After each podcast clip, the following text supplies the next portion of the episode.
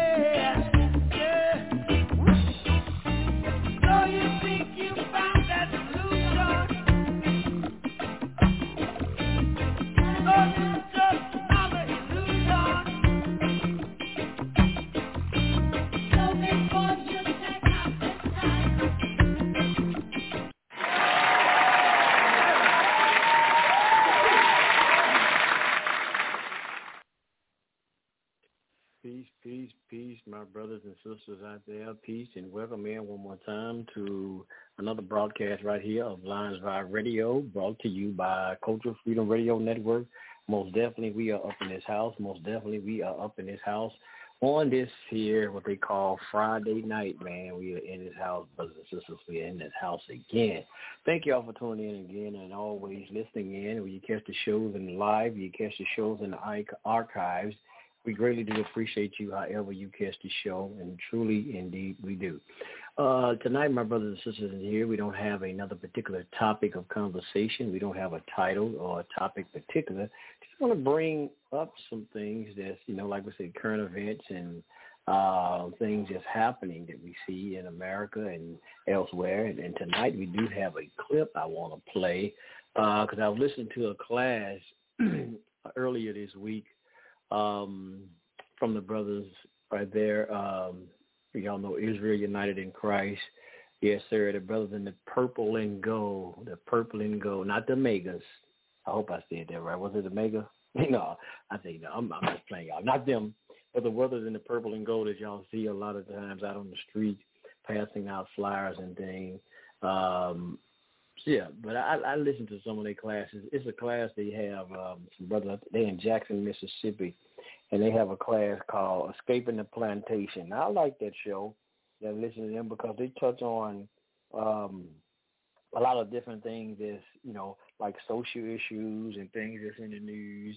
Uh, and, you know, they did from a, what they call a Bible perspective, uh, even though they may be so-called messianics. But I like to hear Uh, even a lot of our, our brothers who even messianic, when they're touching on things that's happening in society and like things with social issues and social injustice, or just bringing up things that's happening and just having these discussions and making the people more aware, I listen to it. So, I, I mean, I, li- I like to listen to that. And, you know, I don't give a damn, you know, if they are messianic on that one, because a lot of things our, our brothers and sisters need their uh, need the attention being brought to, and bring the awareness to a lot of things that's happening, you know, especially to us as so-called melanated or so-called blacks or whatever we call ourselves or want to be titled as, or your nationality. Um, you know, a lot of people just go about their life and don't pay attention or, you know, or are not privy to a lot of this information and things that's happening and still plaguing us as a people. So I like to listen to a lot of that classic, and, and I'll play one in a minute here, and it's called America War on Drugs. That's what they was talking about. America War on Drugs was a war on God's people. Yeah, yes, sir. The war on drugs was a war on God's people. And I'm reading them playing this again, too, because, and they're going to go into this, and I'll just touch on this later, but I'll come back to that. But um, also, I forgot to say this, man. How can I forget this? So I want to say also Shabbat Shalom, Shabbat Shalom to my brothers and sisters of Israel, the, the nation of Israel, or the nation, uh, uh, the tribes of Israel scattered throughout the world, and those of us uh, who are waking up to realize just who we are. And I'm not saying every black man and woman, so-called black man and woman on the planet Earth, and every black man and woman in America is, a, is an Israelite. I'm not saying that, you know, hey. I will not go along and say that. Some people will. That ain't my thing that I say. But those who have awakened to who they are and uh, realized and trying to strive to do what is righteous, peace to you out there. But let me, before we get into this right here, I want to just, uh, give you all an update. I'm going to be bringing this throughout until this time, until December. But I want to just throw this out here for my good brother, Brother Umar, Umar Sharif. I almost said Umar Johnson, y'all. Umar Sharif. Yes, sir. Van three sixty and seven twenty Study Group will be having a a wonderful lecture, and it's coming up, man, uh, by a good brother, man. Y'all know Doctor Scott Whitaker?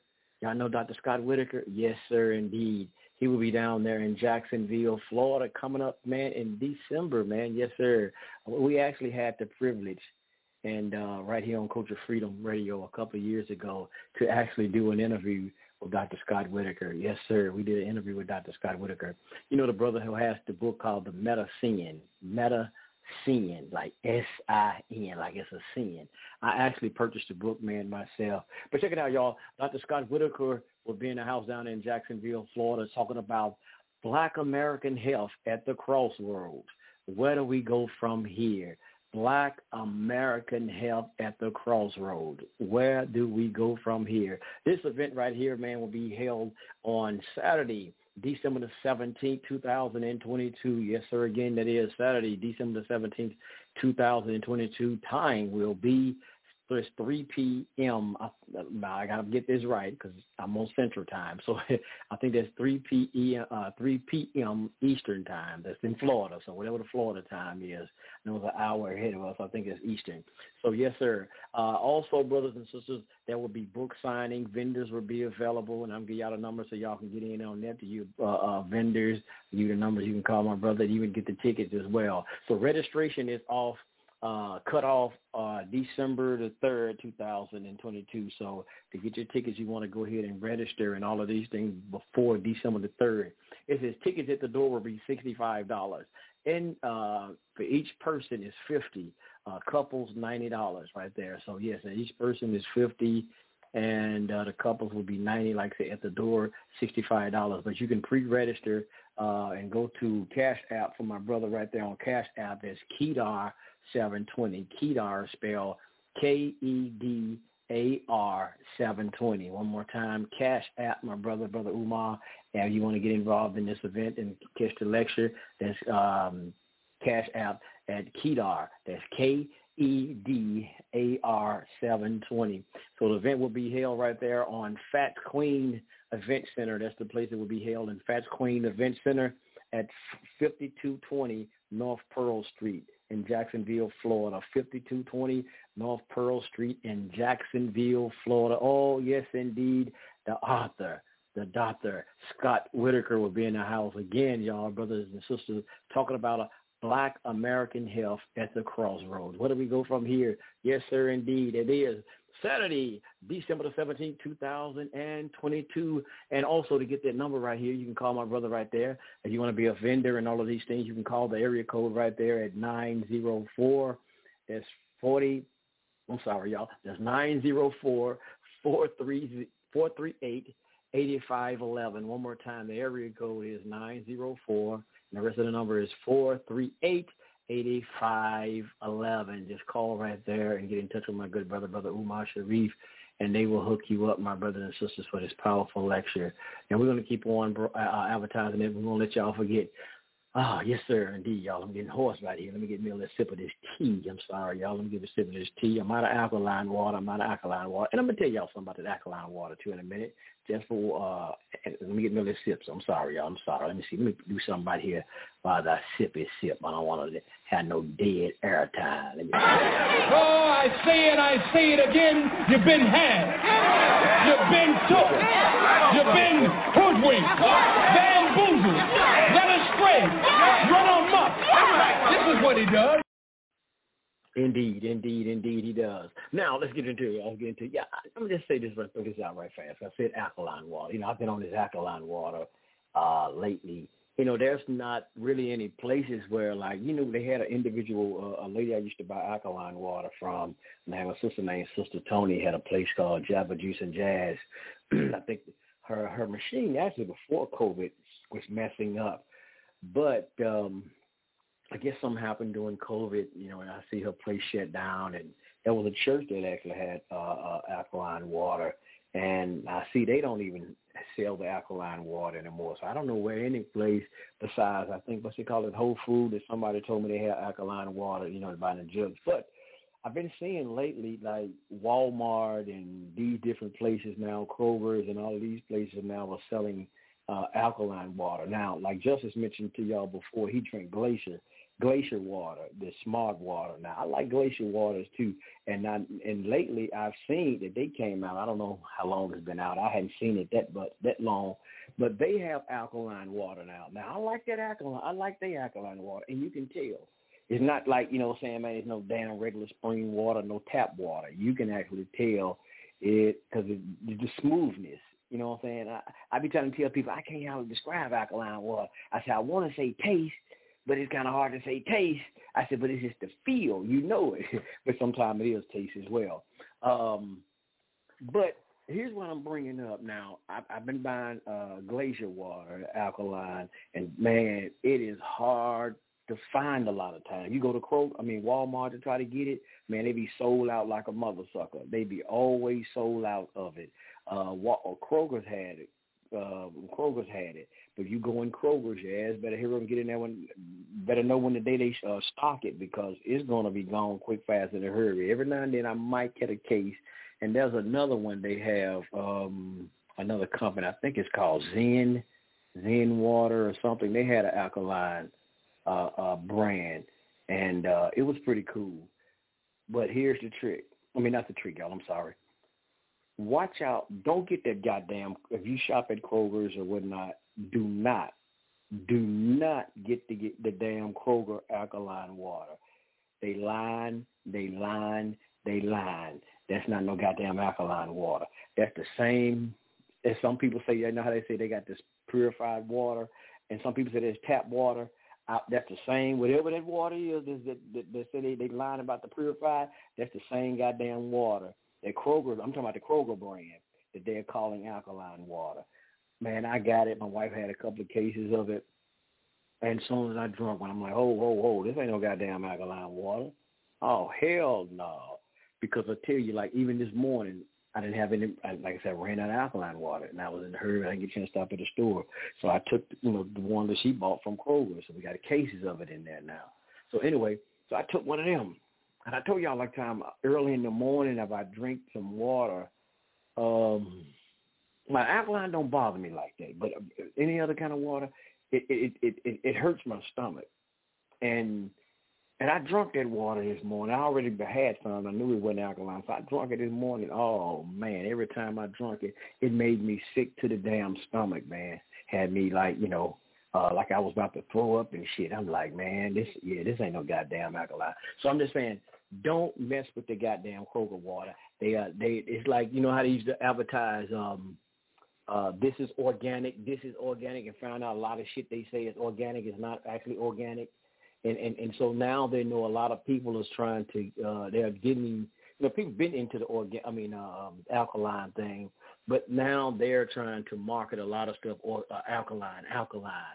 And um, and they lying too, so you know they getting in line to lie about alkaline. So yeah, do not. I was just just my opinion. do not do not mess with that goddamn Kroger water. Like I said, Glacier water, that alkaline, what they have, it's straight. Oh, it's straight. I usually don't drink like a, I might drink just a little bottle sometimes. It usually take me forever. But they got some big, tall-ass bottles, man. I, man. I can go through those bad boys. And I don't drink water like that. But those alkaline bottles, oh, shit, I'm running through there like a like a wine head drinking, goddamn it, uh, uh, uh, some whiskey or something, some Mad Dog twenty twenty. I'm running through that water. So I, I, I will say that is some good water. And, and this is not a paid advertisement for Glacier, y'all. I don't get paid for this. I'm just trying to throw it out. So, but yeah, man, that that, that, that Kroger water, don't, don't mess with that. That's regular-ass tap water. I don't know what that shit is, but that shit is not right. But anyway, I just had to throw that out. They, you know, a lot of people now, they're advertising what's alkaline, and this shit ain't alkaline, some of them. But, you know, but like yeah, I noticed the ones that really alkaline, like Glacier and the one called Zen. You can't find it in the store. Like Kroger's, Walmart, they sell out so goddamn fast, and I and I can understand why. But uh, since I got that in there, let me let me throw this in here, and I'm gonna bring the brothers in. I want to just play this here clip right fast to go into that, kind of subway us into, you know, let the brother come in and we'll talk about something. Like I said, this this is a video. Well, this was a video, but this is the audio I got from them. So credit to them brothers for using that content. And um, talking about the war on drugs, and, and, and really we know, we have said time and time again right here on Culture Freedom Radio that we're, um, I know Dave and I, like I said myself, we don't, we're not advocates of, of, of no drugs, basically, unless you got medical, a medical condition. We make that on record. Unless you got some kind of medical condition or something like that, because I take Tylenol or something like that. Hell, I get aches and pains and something like that. But we're, what we're saying, like, like when they've been pushing all of this goddamn um, legalized marijuana, you know, we hadn't been advocates of that. You know, we basically against that because, and like I said, unless you have a medical condition. Now, all this recreational bull, bullshiggity, no, we ain't with that shit. We're not with that shit, and we're going to tell you why. Because like we said in, in, in this video, with this clip, we're going to talk about the crack epidemic or the crack situation. And this is what we're saying. Now, how in the hell now, and we know these same people who brought in the crack, now you trust these same motherfuckers like we've been telling y'all before, with your marijuana, the government, the same people who brought this shit and destroyed the black community with the crack is the same motherfuckers now who going to tell you, excuse my French, elders, but the same mother suckers who want to tell you now you can smoke motherfucking weed. You still trust these same diabolical bastards? You think they ain't doing nothing to the motherfucking weed? Huh? They justified bringing in crack, but, you, but then and they want to put you on another motherfucking drug. Oh, weed, ain't nothing wrong with weed. It's the motherfucking government telling you this. The same, come on, man. Let me play this clip. Let me slow my head down. We want to play this. Then we're going to discuss this thing right here, brothers and sisters. Let's get into it. Don't love us. No, they don't love us. They don't love us. No, they don't love us. They don't love us. No, they don't love us. They don't love us. Somebody tell them, wake up. Wake up. Wake up. Somebody tell them. Like I said, this again, this is the brothers over there at Israel United in Christ. This is out of Jacksonville. We're showing you the powers of the devil. This is the power that he had over us to destroy us. Medicine is one of those powers. We started on the eugenics tree, right? Give me, give me the next one. Started from the beginning.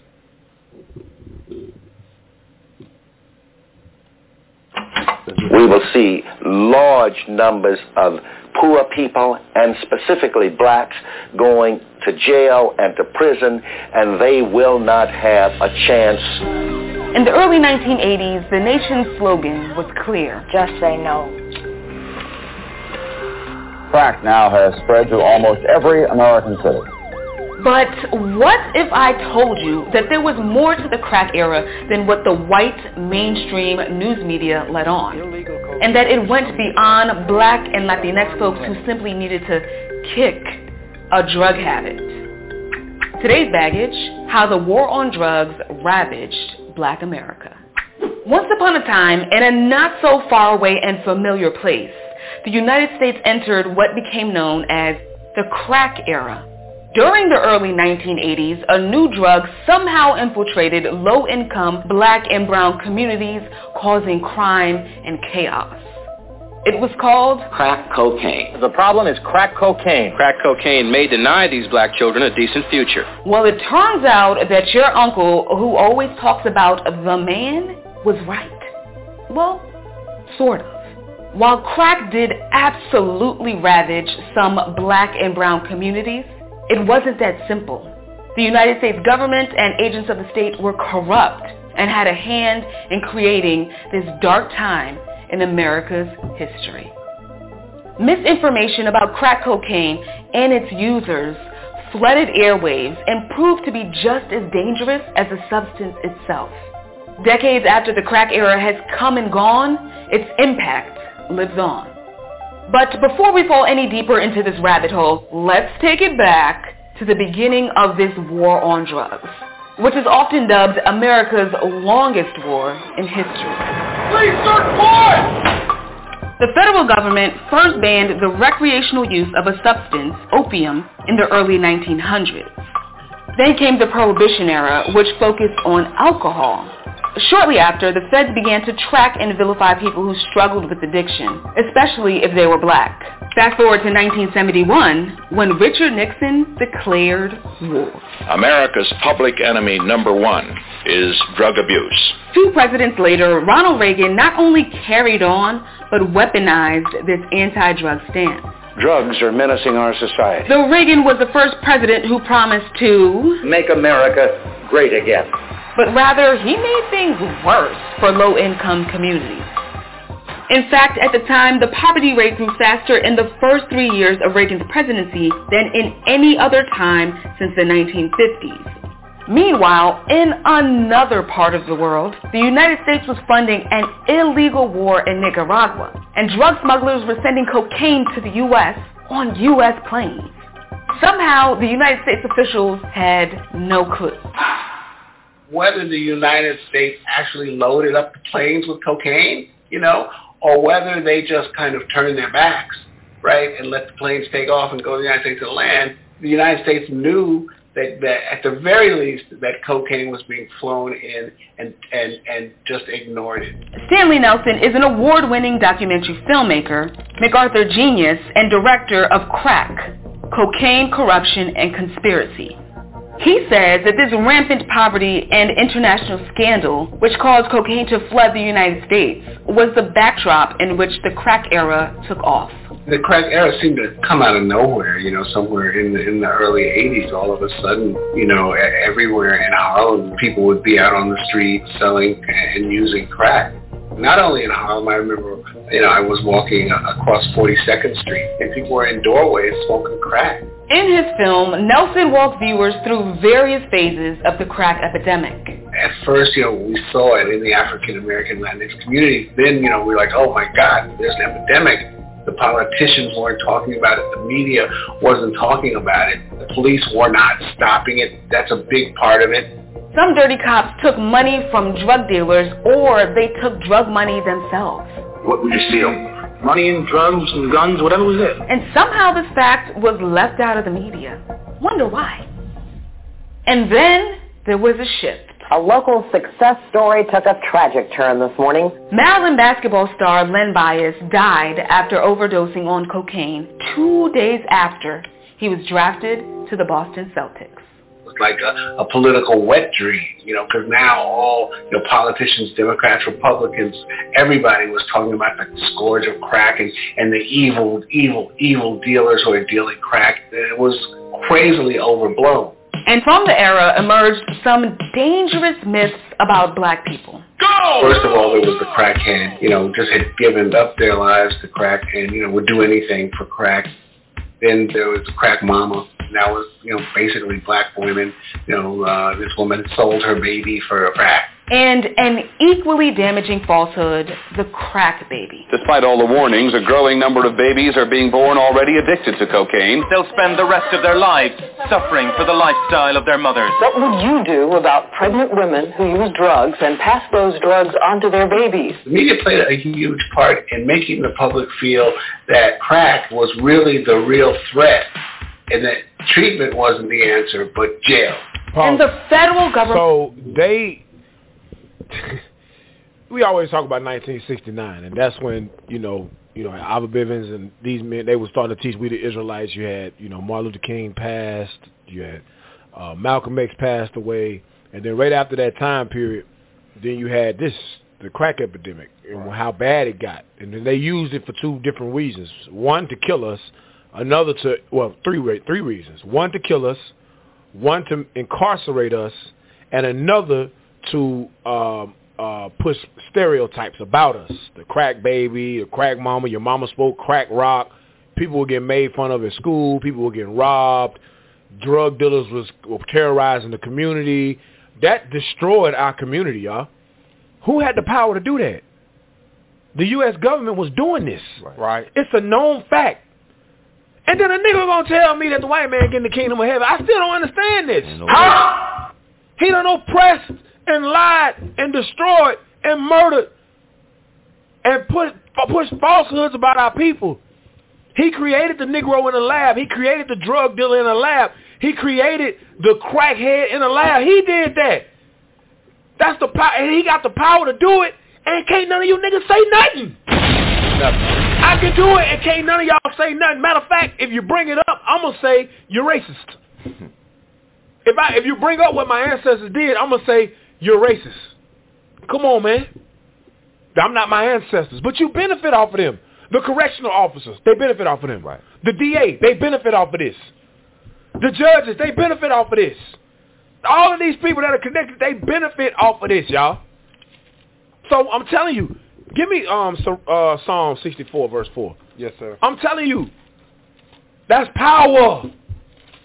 I can paint, I can paint any picture of you that I want, and and I'll get you hooked on drugs. So if, if you do say that it's me doing it, I can say, well, I ain't make you smoke it. I didn't make you sell it.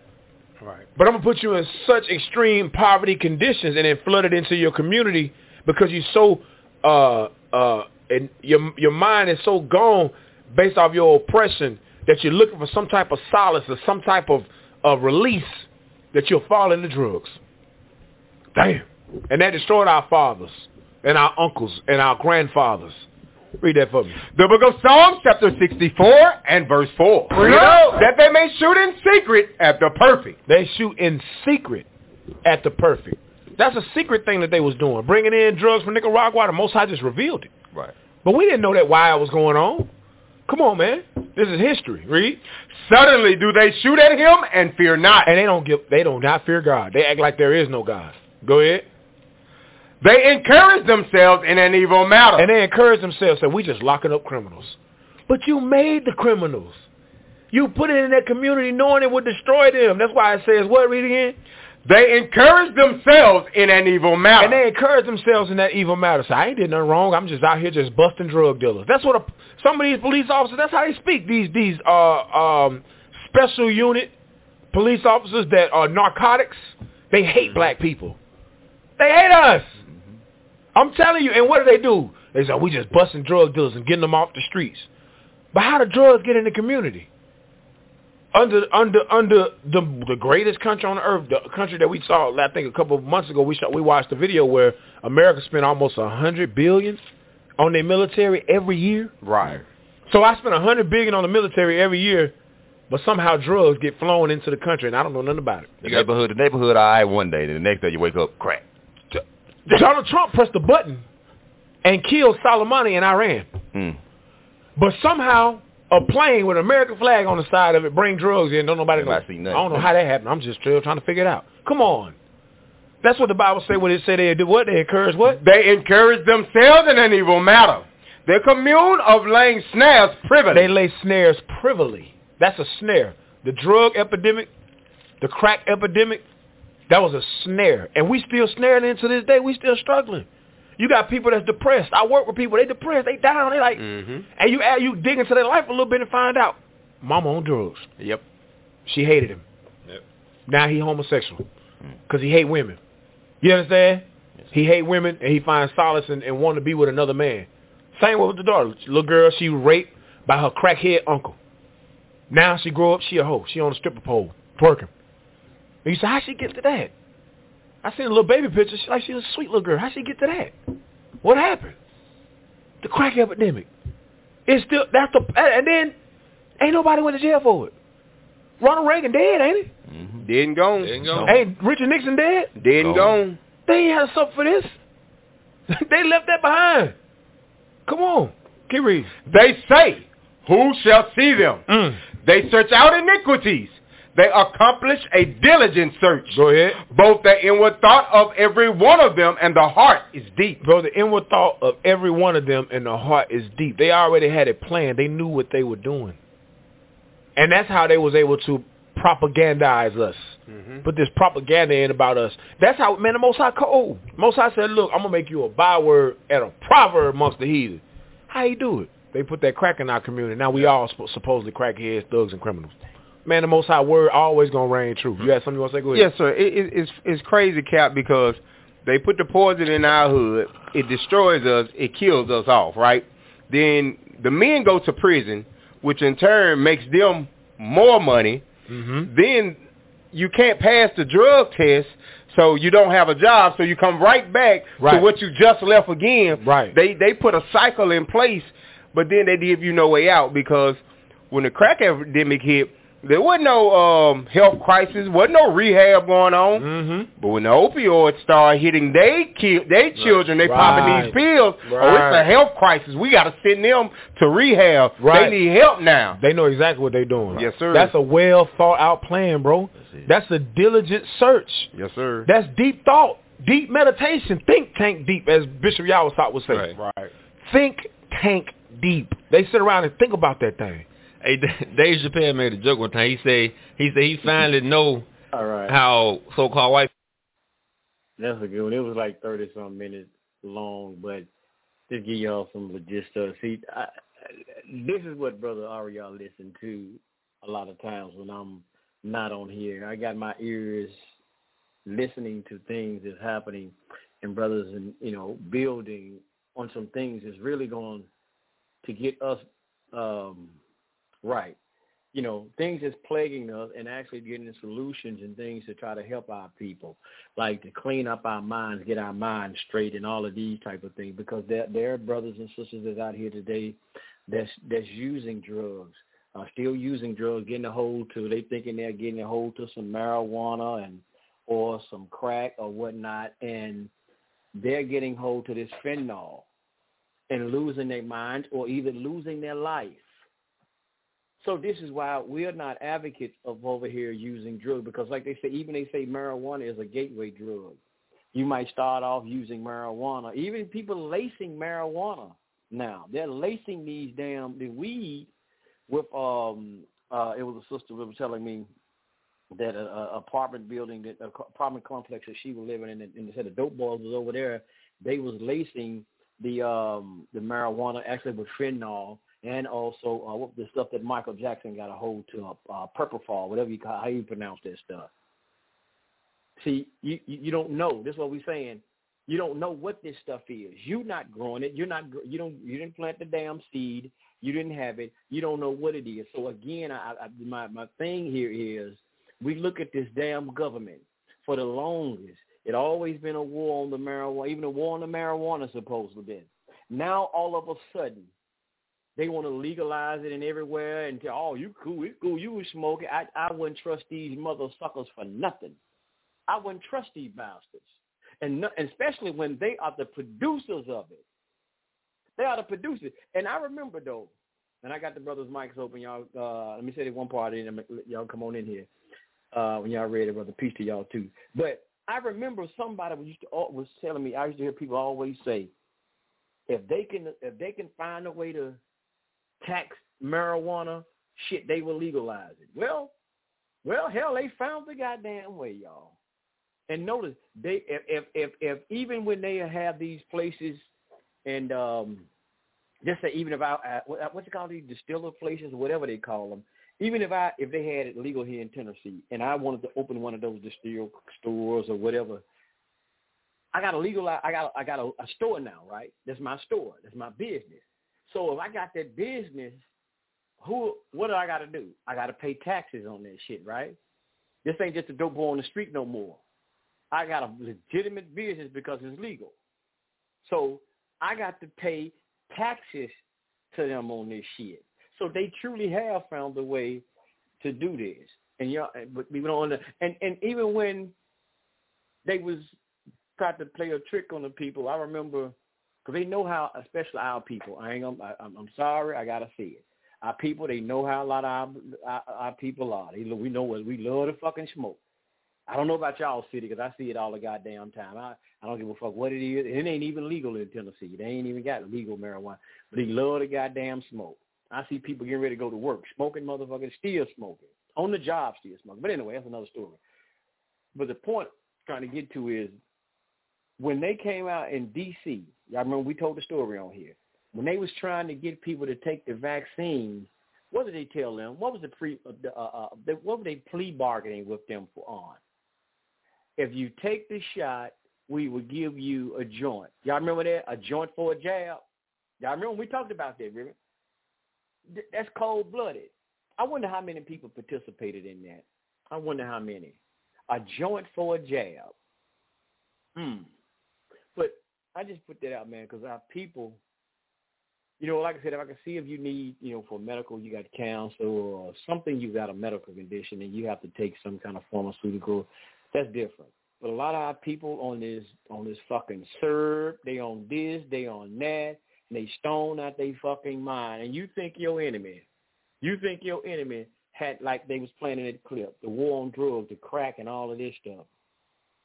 And, and, and, and one more thing, and especially you people in California, especially you people in, in Democratic homeland of California, I had to throw that in there. Y'all, you, you, you, that's why they really legalized so-called marijuana. But is that not the place where Freeway Ricky Ross was at when they started with the crack? Is that not the same place out in California when they started with the crack with Freeway Ricky Ross? Huh? But now y'all can legalize it. They gon' they ain't do. They have done nothing but got our people continually to be hooked on some kind of fucking drug, instead of being using your natural mind, being in your own natural state of mind, they continually keep you being hooked on some kind of fucking drug. Like I said, they keep our people sedated, so you cannot properly think in your fucking right mind. Your body's not a pure temple. When you want all of these fucking, you know, excuse my friend, let me slow down. When all of these goddamn drugs, brothers and sisters, I, I, I, I when I drive through the city, sometimes I drive in certain areas. It's a sad state of it's a sad state of affairs. It's a sad state of affairs because when I drive through certain areas and I look, and I see a lot of our people and, and is walking around, and what the drugs, how the drugs have turned, have how it turned them out, and what have I done to the people, man. God damn, y'all, it's sad. I mean, they talking about a third world country somewhere else. No, it's hood U S A, man. When you see the uh, people, it could be a special, you know, a sister when, I remember this was even said by some elders. They said when a woman used drugs or even alcohol, be be heavy on alcohol, it affects them a hell of a lot worse. Her her, her uh, physical appearance, oh, man, it, it really does something to them more than it does to a man. It takes them down more than it does a man. And I see it. And I see some of these sisters, I'm like, damn, this was this was somebody's little precious little child at one time, precious little daughter. Look how she looking, man. God damn, look at her, hoeing, hoeing on the street so she can get her another hit. I mean, it's a sad state of fucking affairs. And we still brag about, well, we the original man of the planet Earth. We we built the pyramids. We did this, yeah, but we fucked up now on drugs. We allowed our fucking enemy to come in and sedate us. It is all messed up and out of our goddamn minds. So we can't, if those of us who try to remember who we are and remember our legacy, they want to wash that shit away with drugs and alcohol.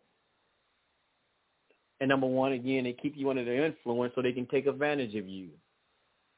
It's like, you know, you, you put a date rape drug on a woman, Not neither one of us. We know better than that shit. But a dude that he know he can't really get with her, so he put a date rape drug on her because she he, she she wasn't gonna give none. So he put a date rape drug on her so he can get some that he wasn't gonna get. That's what the hell they have done to our people. They have they have actually put drugs on us, Mickeys on us, and raped the shit out of us. For real, man. I don't know about y'all, but it's it's sad, man. And if anybody be justifying all this shit, man, you know, I just can't see it. And I see brothers, man, and, and, and using drugs, know people personally, use drugs, and they talk about how it's destroying them, but they continually keep on doing it. That's a that's a badass demon. Y'all talk about a demon? That's a badass demon right there.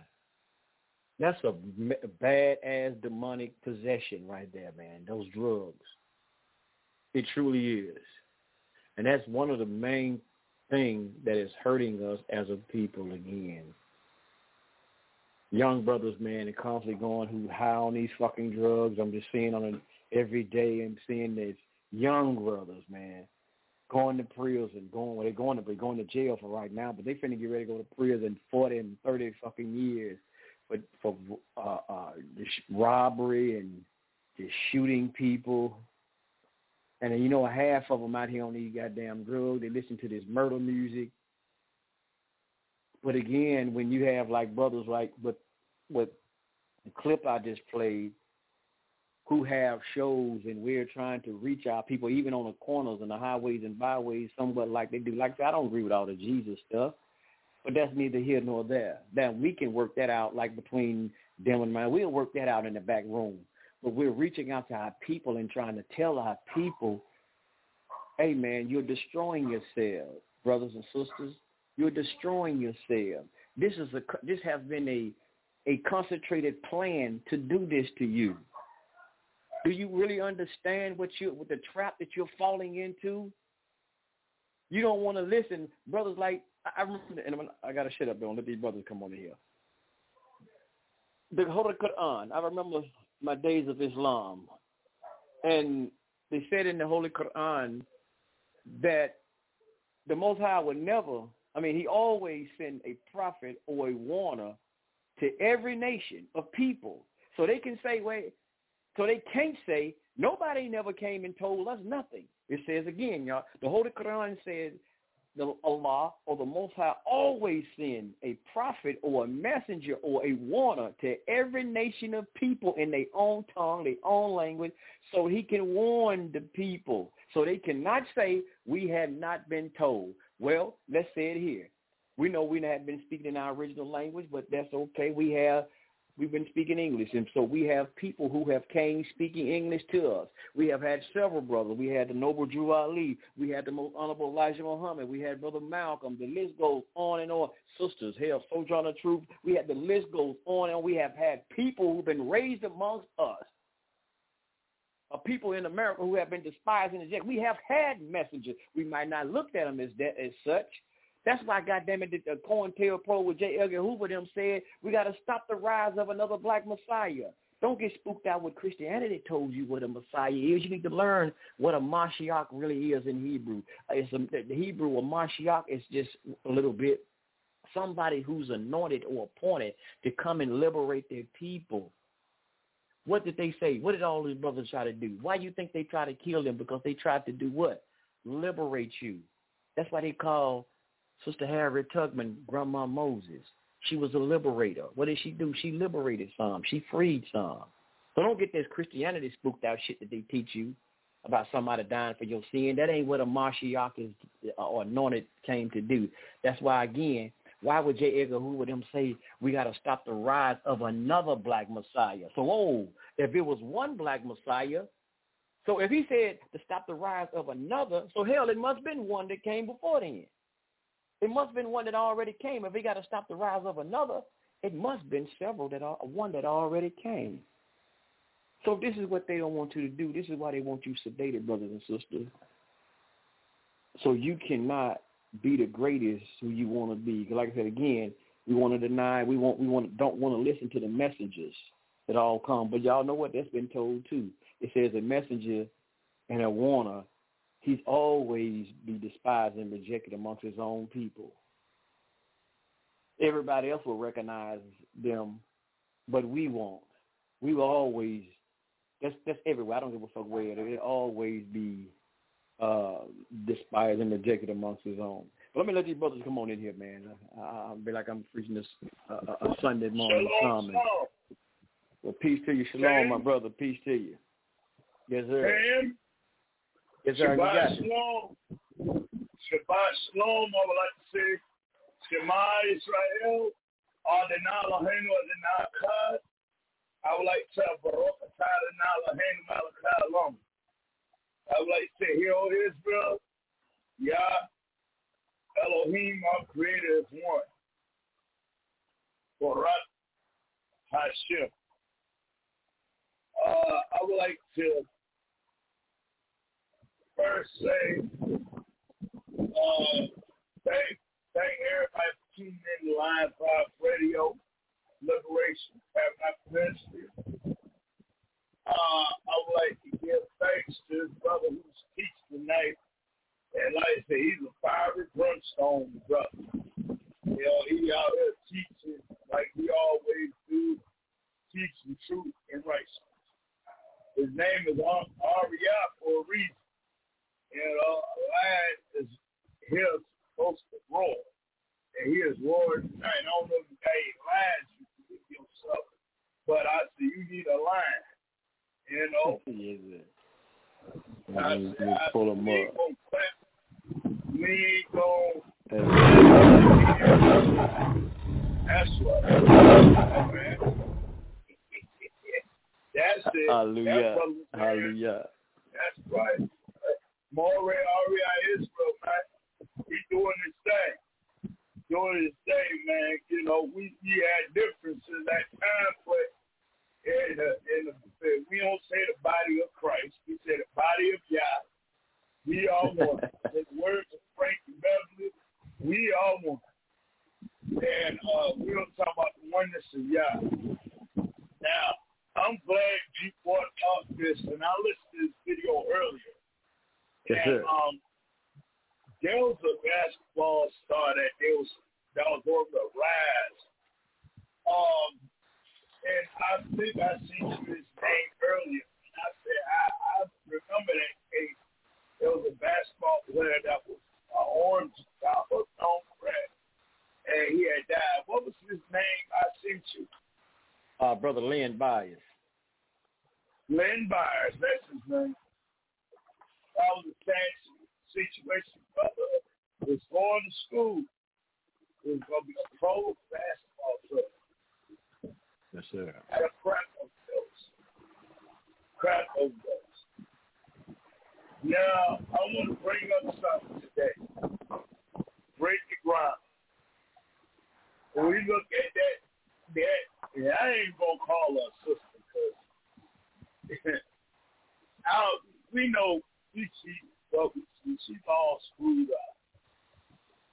up. Uh, the uh, case with the female basketball player, Freaky Brown, she had weed and rust, and she got stopped. And they found that she got five years for weed. You got more than five years. Yeah. I'm sorry, I didn't cut in. Hey, everybody. Yeah, hey, what's up? So, it's just, your former president, Barack Obama, joining you tonight. Oh, shit. Hey, hey, uh, I know you got your... Hey, I, know I just want to say... Go ahead. Up Michelle over there. Well, you know, Michelle stay fit. She don't do drugs. She don't smoke weed. She don't drink alcohol. She don't smoke cigarettes. And every time she catches me with a cigarette, she puts me on detention. Yeah. You got a healthy household over here. She the man. Chief Rabbi. Chief Rabbi, what's going on, everybody? Uh, that's on right now. Hey, where is she the man of the house? Oh, no, she, no, Dave. Hey man, look, I'm on. I'm in the field. I'm gonna be coming in and out right now. I just have a minute I can kick it with you, but I'm gonna be in and out for a little bit before I can be able to kick it. So yeah, it's good hearing from y'all. It's Friday night. A lot going on. You talking about that marijuana and, and, and the crack, the, the thing you played about how it all started and everything. And, and you can see today, like, I, I was around back in the day, so it seemed like people were more fully developed than a lot of these little people that we have today. Now, I don't know if you've noticed, but you see a lot of little skinny people, real thin. It don't seem like they even care to, like, do any push-ups or do any calisthenics or work out or try to make their frame better.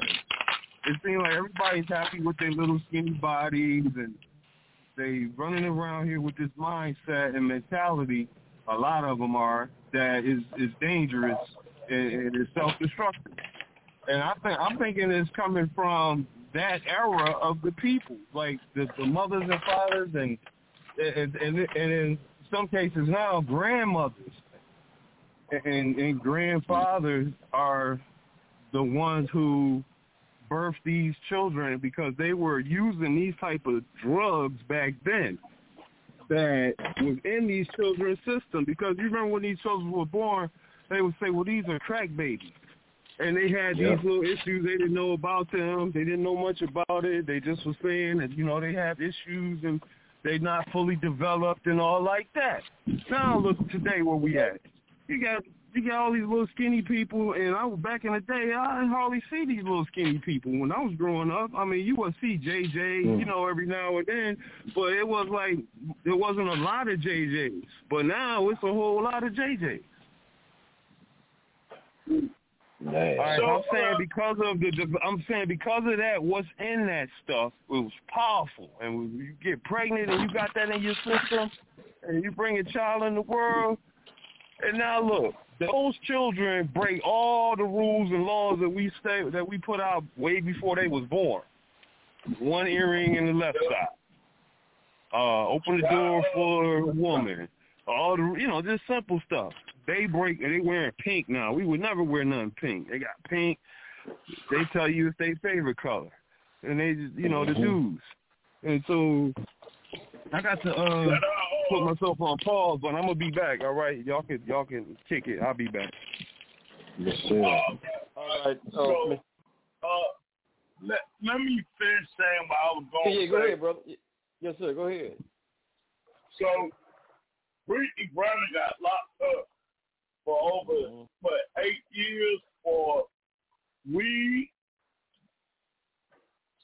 Now, I want to get in something with this weed thing, because y'all know I'm going to go into the truth. I'm going to Genesis, the first chapter. In the Hebrew, it would be very sheep. one and twenty-eight. No, one and twenty-seven. It says, so God, God created man in his image, in the image of God. He created him, male and female. He created them. Yah blessed them, and Yah said to them, be fruitful and multiply.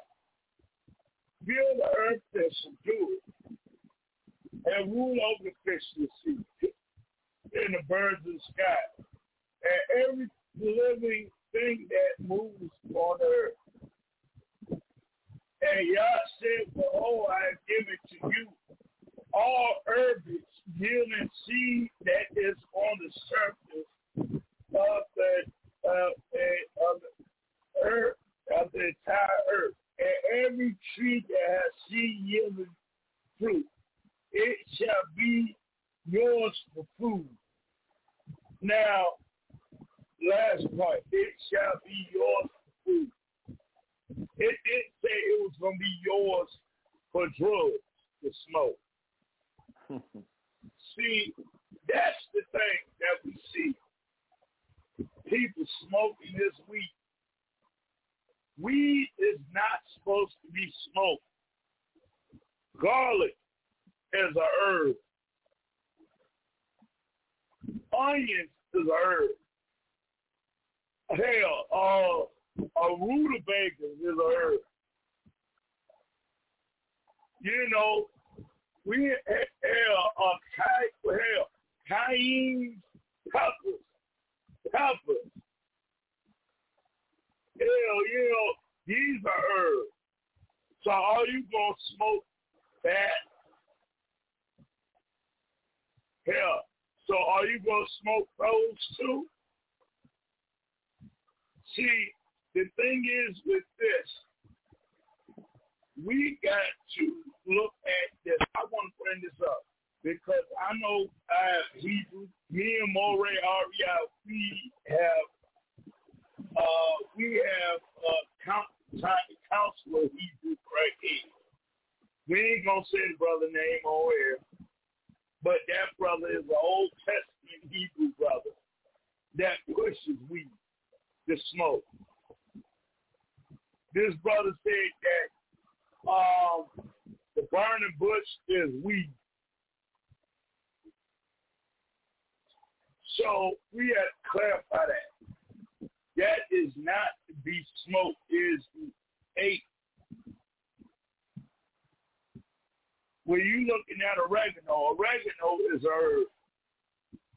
So these are things did not be smoked like the eight. Even when you do have weed.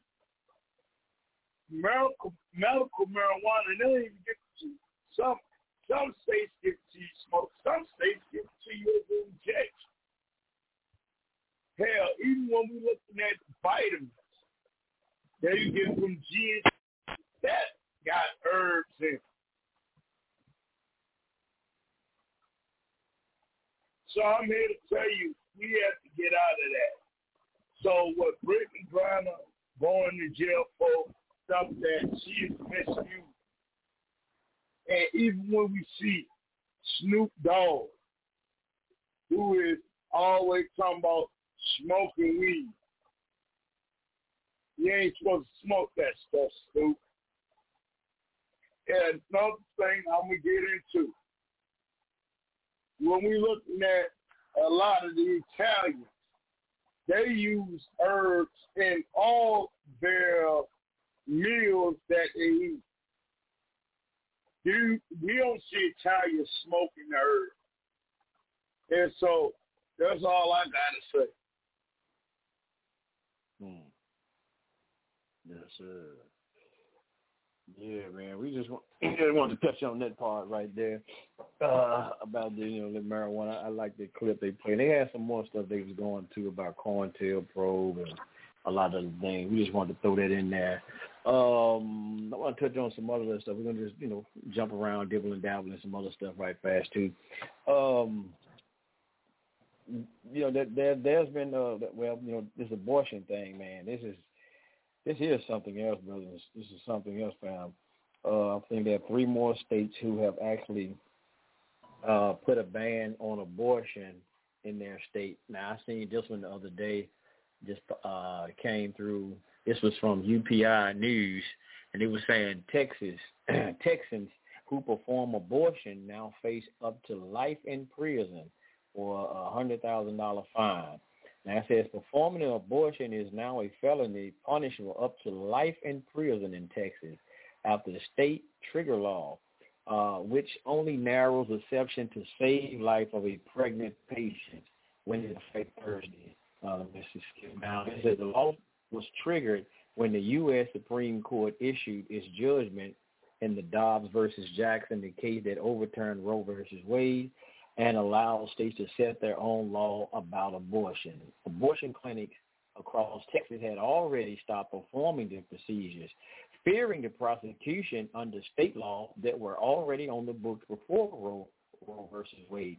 Texas is now, let me see, Texas now has three significant abortion bans in place and and several um, administration regulation governing procedures, seeing up to potential conflict as large as the state. But anyway.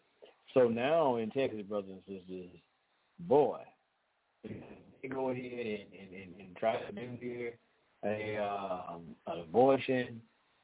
Somebody is going to jail. Yeah, somebody is going to jail. Or get fined up for one hundred thousand dollars. This is what they're doing. And, and here's the crazy part, like it's saying, brothers and sisters. You got people who's – now, I'm not in – I'm not uh, in agreement with abortion. I will say I'm not agreeing in abortion, but now, like they're saying, if certain, something is happening with a woman, it's a life or death situation. Um, with that situation, mm, that's a that's a slippery slope. I, I I don't know how I really feel about that one. You know, it's basically like either she got to die or the baby got to die. Damn, y'all, I that nah. I don't know how I would make that call on that one. You know, that would be something the mother would have to do. I don't know how I would make that call, y'all. That's a, that's a hell of a situation. Now, that's the only way I'm seeing it. They're saying that they can have an abortion. But just a, a, a woman who went out here, slept with this dude, willingly slept with this dude and got pregnant all of a sudden because he don't want to be the baby daddy or whatnot, you know. And now he's like, well, I'm going to go out and get an abortion because he's like, I ain't my baby. I ain't get you pregnant. It ain't mine. So now she see he don't want to claim it, whatever the situation may be. And um, now they want to abort the baby. And not because it was health reasons. Just now she just, because they didn't use condoms or hell, he didn't pull out or whatever. Or she didn't keep her damn legs closed in the first damn place. Now that's my thing. Is you got three remedies. It's simple. But people are getting all upset because of this thing dealing with abortion. Is a woman's right to choose. Well, it is her right to choose. She had the right to keep her goddamn legs closed. She had a right to tell him to put on a goddamn condom. She had a right to, I don't know, whatever. But goddamn, as many choices you had to get do before you even got to the point you even be talking about a damn abortion. They act like, God damn, like I said, the, the, the, the problem starts before you even had sex. It was something you got to thought about before you even had sex. So the whole point why they're going, man, ham on this, I'm saying ham, excuse me, not ham, but turkey or chicken, whatever. The point they're going crazy about, about abortion, the right to kill a baby. That, it's like we're in a land where they still serving Moloch, Dave. They want to, they want to, they want to uh, uh, uh, sacrifice these babies to Moloch. That's what it seemed like. Y'all trying to stop us from sacrificing these babies to Moloch. This God, man, is shedding blood to Moloch. Because th- this with all these abortion protesters and all this shit, man, that's crazy. Just tell the women to fucking stop, excuse my French, tell the women to stop letting these Negroes or, or whoever these white dudes or whoever these, you know, getting them pregnant. Simple. Say you want to have somebody else, put on a fucking condom. Just simple as that. Like, that's your right to choose, woman. That's your right to choose. Y'all talking about a right to choose? That's your right to choose. Your right to choose start right there in the moment of intimacy. That's your goddamn right to choose. So all this whole thing about aborting these babies, and, and again, we understand, y'all understand about in Illinois, a baby, they having a, they, they, now it was on the books. I can't find that article no more, but the whole point of having an abortion at, at nine months after the woman had a baby, that's flat out goddamn murder. That's flat out murder. And you see kind of like why they're saying, if you, if you abort this baby, if you abort this baby, you just murdered him. We're going to give your ass life. It just, they treat it like, you actually, like somebody was walking down the street and you shot and killed them, you murder them, and they're going to give you the life sentence. They might not give them life, but, you know, they're going to get their ass some time because you murdered. See, they said that at, at, at, at the moment of, you know, the conception in the, in the womb. That's what they, because the Democrats trying to argue this shit. Now, but that, is that not murder, though, when the baby went through the whole, the woman just had labor, and the baby that came out of the womb, soon the head come out of the womb, I want abortion. God damn, the baby. Now, you should have thought about this way ahead of time. But the baby, on, she just had it, and the baby right there, three seconds old, and she talking about she want to abort a baby, a live baby. Come on, man. That's how sick these people are with this thing. So I, for me personally, I agree. I, I, I'm against abortion because I've had somebody before, like I said, when I was young, we was teenagers, and I regret it. And this shit do haunt me. But she said she had an abortion, and I think about what what my you know my, my child would have been, and so I, I, I hate that shit, man, with a passion. Like I said, you know, there's some life and death situation. That's totally different. Again, like we talk about the drugs, if it's medical reasons, this is life, but just all of this. And black women having, like we talk about the abortion rate that happened in the so-called black community. Come on, brothers and sisters, we we, we, we got to got to do better than this. We can't, you know, there's no way I can I can try to justify this shit, man. Uh, at, not in the least little bit. Um, I don't want to throw something in another gear. Let me see. I got to find something. Uh, Alpha Male was on here. He gone. I wish he was my brother. He was still in here because I want to play something.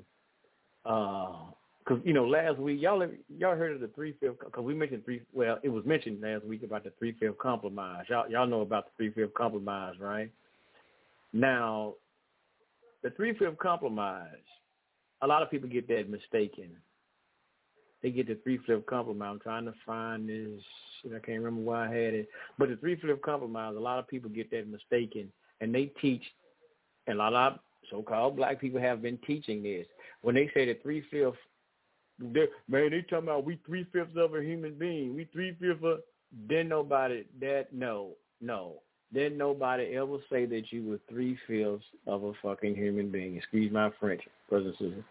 It did not say that you was three-fifths of a human being. That's not what it says. I'm trying to, give me a second, I'm trying to pull it up. It has nothing to do with saying you're three-fifths of a human being, brothers and sisters.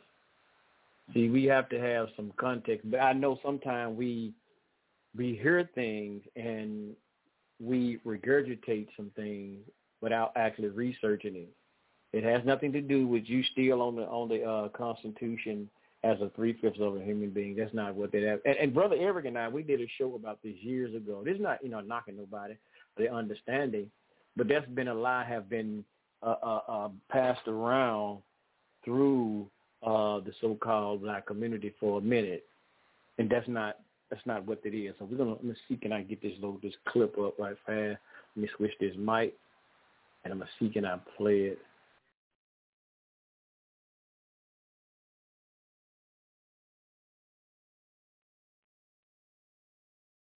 Can I put my other earphone on? I'm see, can I get this thing to play? Let me see. Give me one sec. See, can I hear this? One of the most misunderstood clauses in the United States Constitution is found in Article one, Section two. Representatives should be apportioned among the states. All right. It's going to kind of crack up a little bit. I don't know what's going on, but I'm, I'm going to play, play this. I crack up a little bit. Let me see if I can play this. One of the most misunderstood clauses in the United States Constitution is found in Article one, Section two. Representatives shall be apportioned among the states by adding to the whole number of free persons three-fifths of all other persons, known as the three-fifths compromise. Raises an obvious question. How could the founding fathers who endorsed the idea that all men are created equal also endorse the idea that some men? That ain't gonna work. I tell you what. Let, let me, let me.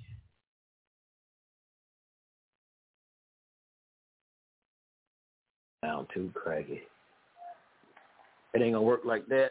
Let me, let me download it right fast, and I'm, then I'm gonna play it because that cracking up too damn much. That don't sound good at all right there. That did not sound. So let me, let me download it right fast, and I'm gonna load it up so we can get a, some good clarity and hear it better. We don't without all that chopping up stuff. I don't know what's going on with this. My system, no matter how updated and bought new software, it all it does is on Blog Talk. Uh, and peace to everybody who listens to the show right there on talk shoe dot com. We pre- appreciate you for checking out TalkShoe and um, and the rest of the podcast, how you listen to the podcast. We greatly do appreciate you for, for listening in and, um, you know, supporting the show. We appreciate you. And also, again, while I'm trying to get this clip loaded up, don't forget, brothers and sisters, you can uh, check us out again right there on Liberation Tabernacle of Yah on YouTube, our YouTube channel, Liberation Tabernacle of Yah. Don't forget to check that out as well um, for all our different classes on there. Uh, let's see. I'm trying to load this thing up. Ah, okay. Uh, but, yeah, as far as I'm getting this right, but, yeah, but that, that whole thing about even the three fields, that's not what we've been told, brothers and sisters, as well. If I can get this here, load it up, we'll hear it. But um, just trying to get some other things right now. Let's see, three-fifths, three-fifths, three-fifths. Where the hell is it? I just seen it. I just seen it. Okay, I got to find the damn thing now. I just had it. Uh, I tell you what, while I'm trying to get this loaded, let me play a, a song where I was talking about, or no, this interview. I was supposed to play this last week, but I got we got to having a great conversation about the brother that uh uh, uh brother the, the gold teeth that Mama Pearl had an interview with. I got to see what I even named it now. God damn, I'm so damn discombobulated. But uh, the video we had, I mean, it was, it was a video brother would talk about spirituality as Africans, and I'm trying to see what I even named it out there now. God damn it, I should have played it last week. Yeah, and the brother was was was, was talking, and we, I was asking about spirituality, and um, and he, he made some good points from Africa. I don't even know what the hell I put the name under now, y'all. Damn. So I guess I won't be playing that one. I'm just going to play one of the brother music from Africa as I get this other clip loaded up right fast, brothers. Just give me a moment. I'm goddamn it. I'm just so off off key right now trying to find something. Let me play this right fast. Hey. Where is the love that we said we want? And stop forcing and fighting. Adititi, yo, Mister K-Flex, man already, man already. Ah, so much fighting and war of one. Hey. Where is the love that we said we want? So much fighting and war of one. Hey. Where is the love that we said we want? We moving and we moving to the higher yet. Born bad mind in higher yet. Righteousness in higher yet. Emperor Selassie I will crown in a king. We moving, we moving to the higher yet. Born bad mind in higher yet. Righteousness in higher yet. Emperor Selassie I the king. Crown the king, Ethiopia rise. Don't let a Babylon not tell these guys. That's why me tell you no fight. Anna, Anna, Anna. I'm a lion, me not afraid of Babylon. Can me tell you if you live so strong? Better know, cause the life is real. Anything you do, you got to have a good deal. Watch a man. So much fighting and war of one. Hey. Where is the love that we said we want? So much fighting and war. Yes, sir. Yeah, that was a brother, man. Uh, uh, the Mama Pearl Show. She had a brother on uh, on last week. Like I said, you catch Mama Pearl Show right there, right here on Culture Freedom Radio. The Mama Pearl Show. She and her brother in a, in, interviewed a brother. Um, named Royal Gold Teeth right there from Ghana, Africa. Had a great conversation with the brother. And, uh, yes, excellent, brother. And like you said, man, where is the peace? Where is the peace that we talk about? Yes, sir, indeed. Where is the peace? So I think I got this clip loaded up. Let, let's play it now. Let's see what it is right here, sisters and brothers. One of the most misunderstood clauses in the United States Constitution is found in Article one, Section two. Representatives shall be apportioned among the states by adding to the whole number of free persons three-fifths of all other persons. Known as the Three-Fifths Compromise, it raises an obvious question. How could the Founding Fathers, who endorsed the idea that all men are created equal, also endorse the idea that some men aren't? In twenty thirteen, James Wagner, president of Emory University, answered the question this way. The Three-Fifths Compromise was an example of difficult but necessary political bargaining. Without it, Wagner argued, the northern and southern states would never have agreed to form a single union. No three-fifths compromise, no United States of America. Many people, including thirty-one members of his own faculty, vehemently disagreed. Wagner, the faculty member suggested, was excusing the inexcusable. They signed an open letter stating that the three-fifths compromise was an insult to the descendants of slaves and an example of racial denigration. So who's right? Let's look at the text again. Representatives shall be apportioned among the states by adding to the whole number of free persons three-fifths of all other persons. Note that the Constitution does not say that a slave is not a person. It explicitly says that they are persons. And it also does not say that a slave is three-fifths of a person, as many today mistakenly believe. The three-fifths description had nothing to do with the human worth of an individual slave, but everything to do with how many representatives each state would have in the U S Congress. For that purpose, states could only claim three-fifths of their slave population. The three-fifths compromise was devised by those who opposed slavery, not by those who were for slavery, or to put it another way, it wasn't the racists of the South who wanted to count slave populations less than white populations. It was the abolitionists of the North. The framers of the Constitution were deeply divided on the issue of slavery. The free states of the North wanted to abolish it. The slave states of the South wanted to expand it. You might say that the southern slave states wanted to have it both ways. They wanted to count their slaves for the purpose of representation, but they didn't want to give any representation to their slaves. Why did this matter? Let's look at the numbers. In the seventeen ninety census, just three years after the Constitution was ratified, the free states of New Hampshire, Massachusetts, Rhode Island, Connecticut, New York, New Jersey, Pennsylvania, and Delaware had a population of about one point eight million free whites. The slave states of Maryland, Virginia, North Carolina, South Carolina, and Georgia had about one point one million free whites and six hundred thirty-three thousand slaves. Add those two numbers and you get nearly equal populations between the North and the South. By the time of the Civil War, the slave population had grown to four million. Imagine how much more powerful slave states would have been without the three-fifths compromise. If one hundred percent of the slave population had been counted, slavery may very well have lasted into the twentieth century. Why, you might ask, didn't the North simply insist that the South not count slaves at all? Because the slave states would never have agreed to join the Union.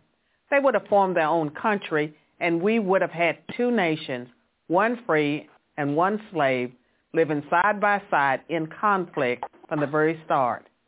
The three-fifths compromise was the solution to the most difficult challenge the framers faced, how to create a single country out of people so divided on a fundamental issue. As discordant as the compromise sounds to modern ears, without it, there would have been no United States.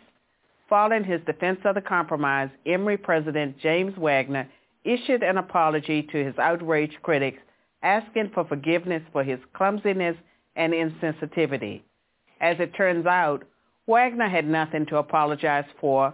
The three-fifths compromise didn't deny the humanity of blacks. It affirmed it. I'm Carol Swain for Prager University. Thanks for mm. watching. To keep our videos free. Okay, there we go. Well, if you look up, just look up anything, just not listen to her. Just look up the three-fifth compromise. And it does does not say, like I said, Brother Eric and I, we did a show about this years ago. And it does not say anything or allude to us being three-fifths as no human beings, half, you know, half human, half ape, half rat, half dog. I know it don't say that, but that's not what it was about. But we have people espousing it, and I've heard somebody even say the other day, well, see, it was about the compromise, but also it was saying that we were three-fifths of a human. That ain't what the hell it say. So they add to something that's not there. And a lot of people do that again in their speech to um, again, play on the emotions of us as a people. Let's be factual. Let's tell the goddamn truth about everything. I mean, if the if the European, and here's again, I got to say this for the record, this is not trying to take up for no goddamn Europeans or Caucasian, whatever they is. It's about being factual about stuff, being factual about things, brothers and sisters. This is all. We can't keep going around lying, and or I'm just I'm just not I'm gonna take the lie back, take the lie part about just misinforming. I put it like that, misinforming people, or uh, uh, and having our people uh, miseducated about some things. It's as simple as what the Three-Fifth Compromise was about. It's not saying that you were let, you know, even though they that they did. Look at our ancestors as chattels, as property, I mean, have them listed as property. That's true. But just that point in, about what the compromise was about. Let's tell the truth. Yeah, they, they, they listed our people as property. That is true. But just we're just trying to clarify when we talk about the Three-Fifth Compromise and say shit about she was a three-fifth no human being. Then say that. So, you know. That's just something we, we, we have to make clarity on when we're trying to teach uh, or put stuff out, you know, and because like people are like, man, white man said we wasn't over three fifth of a human being, and you three fifth, what was you part? What was you part of then? Okay, if you was three fifths human being, you part human. What the other part are you made out of then? What what is the other part you made out of? If you were three fifths of a human, what the hell is the other part of you? Is it the eight? The great ape that they talk about evolution? Is that the other part, portion of it? Are you part what? Whatever, you part orangutan, you part uh, chimpanzee, you part dog. What I mean, what's the, what what are you made up of? If that's what they say, what were they saying you was part of? Uh, horse, rat? I mean, I mean, what was it? Come on, we have to be we have to be telling the goddamn truth about the history. You know, there's enough lies out there amongst the Europeans. We don't goddamn we don't need to be going around lying ourselves and or misinforming our people. Let's let's put it like that, y'all. And I keep on saying lying. That might sound harsh to some people. Uh, but yeah, we, we just gotta set the record straight and, and tell it like it is, man. It's it wasn't nobody saying you was no damn three fifth no human being, you know, but anyway. Uh, trying to see what else I got on the table. You got something else you got, Dave? I can't because I'm trying to find that clip, man. I can't remember what I named the clip with the brother on. Hmm. I can't even no, remember. No, I was going to add on to something to that that you were saying. Yes, was sir. Even when you look at the Constitution, right? And you look, even when you look at all the signatures and stuff, regardless of what you all might say about a lot of those presidents that, that signed that document, uh, something that I will say about it, even when you're looking at the whole setup of slavery, and even how the so-called white man, you know, viewed us. They were all, they were all based off Mason. All of those guys that signed that paper, all of them was Freemasons. And even when you looking at, like, it's, even when you're looking at them labeling us that, which, you know, a lot of people say, well, you know, uh, well, she, you know, that means we, uh, that he don't, he don't see us as nothing. Well, even we do look at how he saw us, or regardless how he saw us, he based his whole thing off of, off of Mason. He really walked your ass in the lodge with it, with the rope around your neck. Yeah. That ain't that ain't that what um they was doing when they was lynching? And you got a lot of these black people who quote that statement, three fifths human being, but then they go off and they go join a Greek fraternity and they go and say they want a doctrine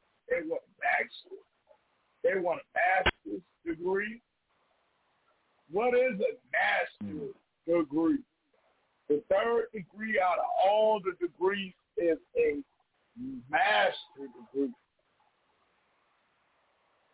Third degree master.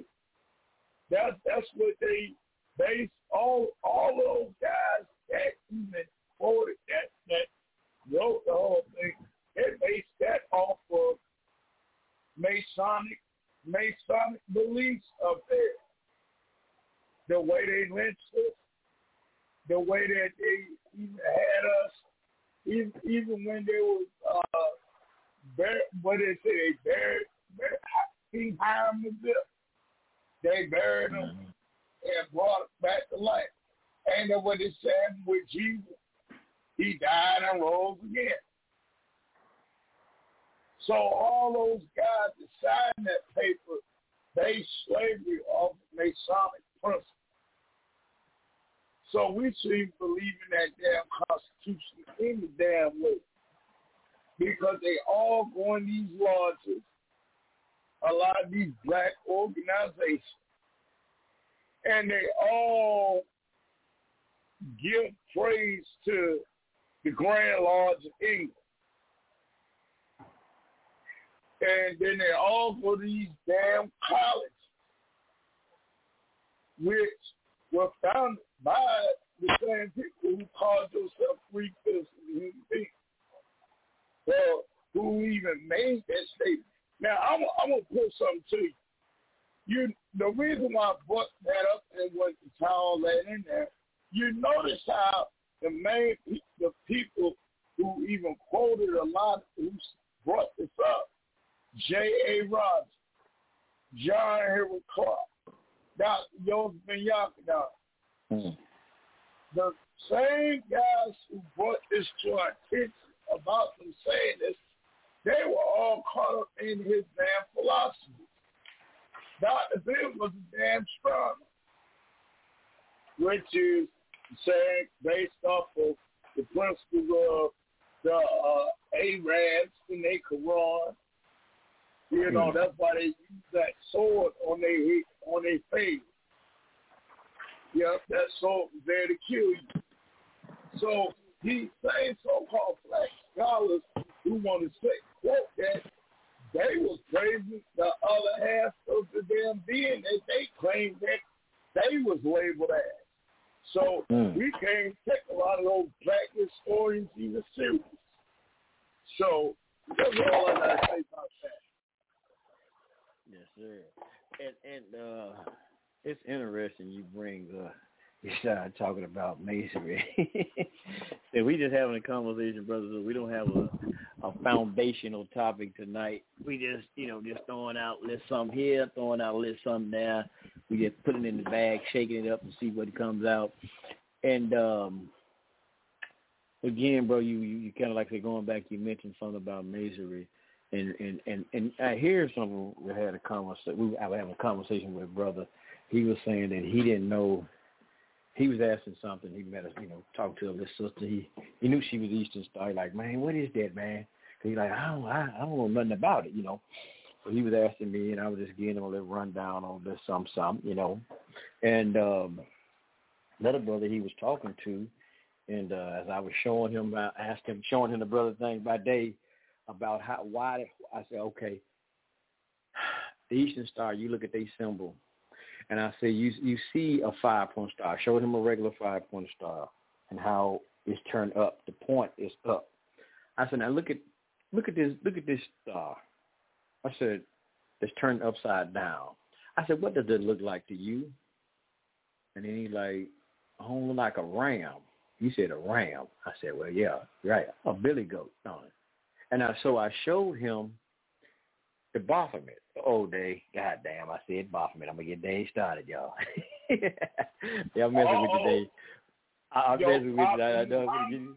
So, I, so I showed him a picture of a, the, uh, the goat. Basically, that's why I showed him the Baphomet, you know, because it's one of the basically occultic symbols. So I showed him that, and I showed him, you know, a regular billy goat now. He's like, damn, man, surely. I said, so, brother. Why do? Why would you? I said, you know, mostly, and they use the goat, and virtually, you know, symbolically of of uh, um, dealing with pain earlier and earlier customs. It was dealing with pain, and then later on, it took on the um, symbolic meaning of dealing with Satan. But still, again, it's still dealing with a goat. I said, why would they turn the symbol upside down to represent a goat? I said, no, there's even two, brother. What do they say? Now, they say, when you look this up, they say this is just a joke. It's just a joke between Masons and something they made up. Ask you, brother Dave, like I'm a Mason, Dave, uh, mess with you. Like, hey, man, how can I, how can I join the lodge? Oh, brother, you ready to ride the goat? You know, what? You know, the goat, right? They go for the goat. But then it's so funny. Y'all said, oh, it's just a joke and all this shit. But then your your Eastern Star symbol is turned upside down in the in the in the in the, in the form of a goat. But anyway, so you know, he went to a brother and started telling the brother some stuff that I said, and tell my yeah, he showed me this, that, and another brother who was amazing, and and he said he didn't even know this brother was amazing. Well, he said but he did. You know, he knew, found out later, uh, and he was like. He, he, he was telling the brother, he showed, I was showing him, he like, he said, I, he said, me. He said, oh, he don't know what he's talking about. He don't know what he's talking about. He said, and I was telling him some stuff. And I said, well, about the Bible and all this. Because this brother here is a Christian. And I was saying, yeah, they get, they're going to go into the Bible with you, but they're going to tell you, bro, I can't tell you about that. I can't go into that. And it just so happened, he said they were doing, he like, I can't talk on it with you, brother. You ain't no Mason. He's like, he was saying to himself, like, damn, you sure told me that shit too, bro. When he talked to me, he said, you sure told me. He said, man, goddamn. I said, I'm telling you. But I said, brother, I'm, I'm trying to explain to them. I said, I'm going to tell you like this here, brother. Be honest. That thing that they're in, that was started by Europeans. I said, for me. I said, for me, because I had a brother who was trying to, you know, I, I used to want to get in it. But I, you know, some things I never did. And the Most High I, I prevented me from getting in it for a reason. I wanted try to predict, uh, uh, petition, but it was always, I'm going to say the Most High set blockers where I didn't get in it. And it was a good thing. I didn't know this until now, really, when I look at it. So, but anyway, so a young brother was trying to tell me once I came in and recognized I'm Israel and this and that. So I had that brother, he was telling me, he joined the Prince Hall, he was talking to me. And he was like, bro, I can get you in, bro, I can get you in. I said, no, bro, don't be honest, bro. No, that ain't for me, bro. That ain't for me. I said, man, I'm being honest, brother. I find it disrespectful. One.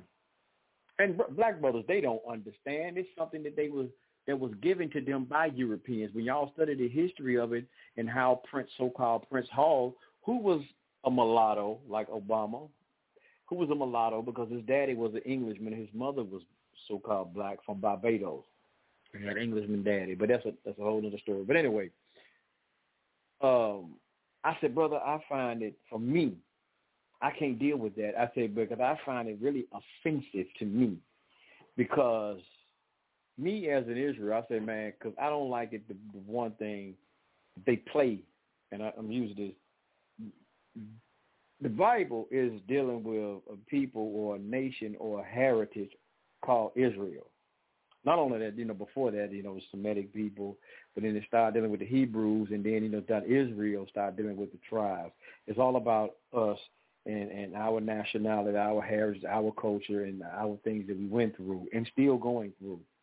And for anybody, which A K A the Europeans done, take that and formulate a fraternity or anything and make rituals and, and, and, and make customs out of it to – out of our history, I said, I find that goddamn it offensive. And a lot of y'all, you know, they don't understand it, brother. They, our brothers who in it, they don't, they don't see it like that. I said, because, you know, the European crafted that. Now, when he take certain things from the Bible and make rituals out of it, man, that ain't no light thing for us. This is our culture. See, that's why they don't give a damn about it. And when you try to explain to them, brother, and most of them, brothers, see, they, they go to church. You got a lot of Masons. And they're going to church with worshiping Jesus. But we know anyway they are already lost in the sauce too anyway, bro. But like I tell them, I don't, I don't, I can't, I couldn't mess with that shit, bro. I said, I'm an Israelite. They're like, man, they got some Israelites in the in the lodge. I said, they ain't got no goddamn business in there anyway. They ain't got no business in there. You can't take our stuff. And this is, like I said again, This is what the Europeans have done. They took that from our culture, our heritage. This, uh, I almost said Israel is African people, whatever you want people want to say, and crafted their own fucking craft. People say, well, even uh, uh, Madeline P. Hall talked about uh, uh, masonry is the uh, oh he said Egypt. He called it Egypt is the progenitor of modern Freemasonry.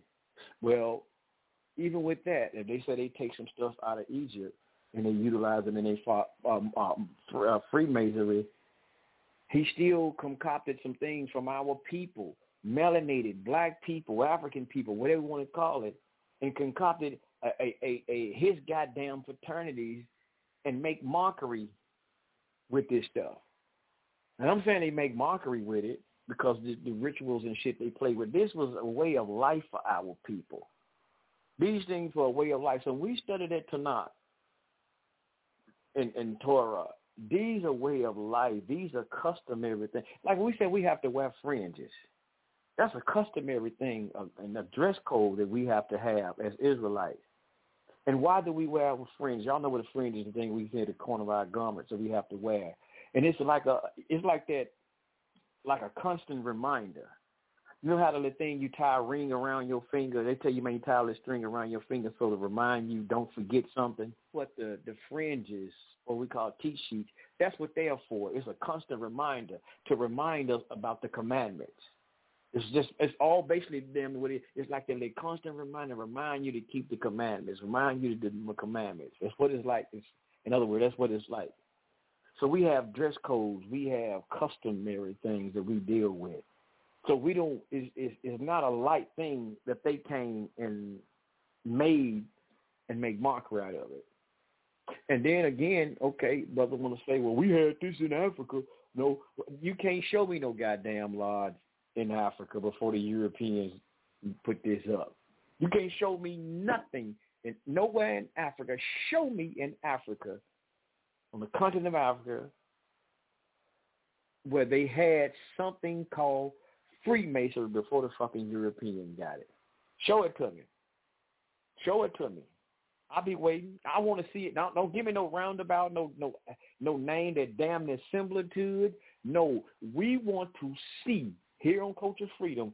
We want to see what it was called Freemasonry. Masonry, the, the goddamn apron and all of this shit, just like the symbols and everything.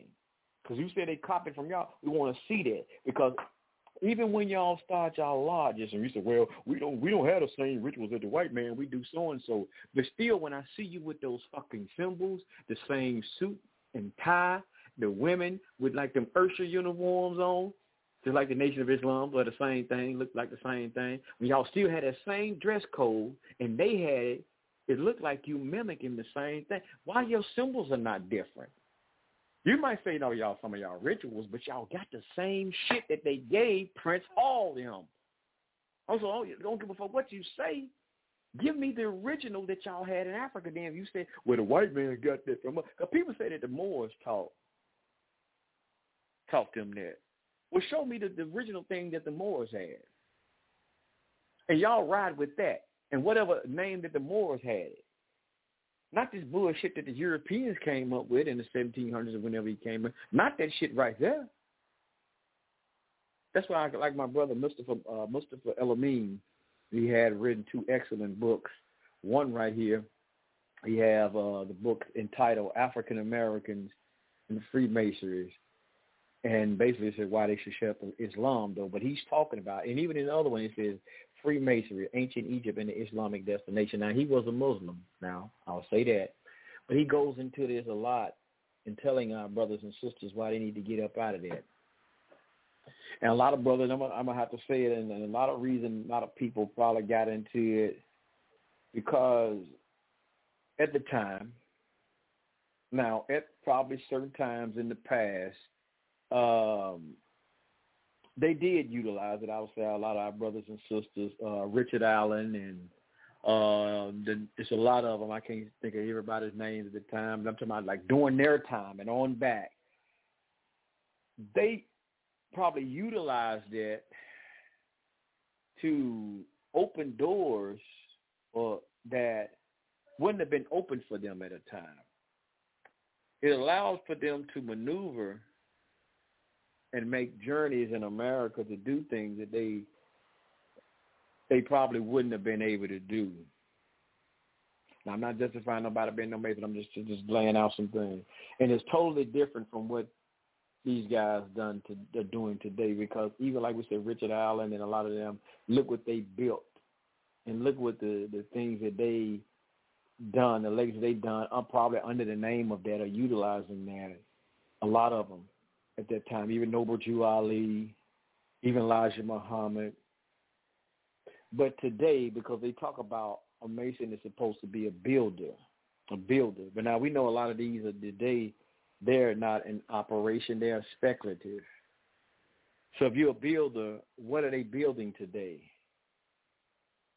What are they building, like those brothers I've been mentioning, Richard Allen and a lot of them who were Masons? What are they building for the people, our people in the black community today?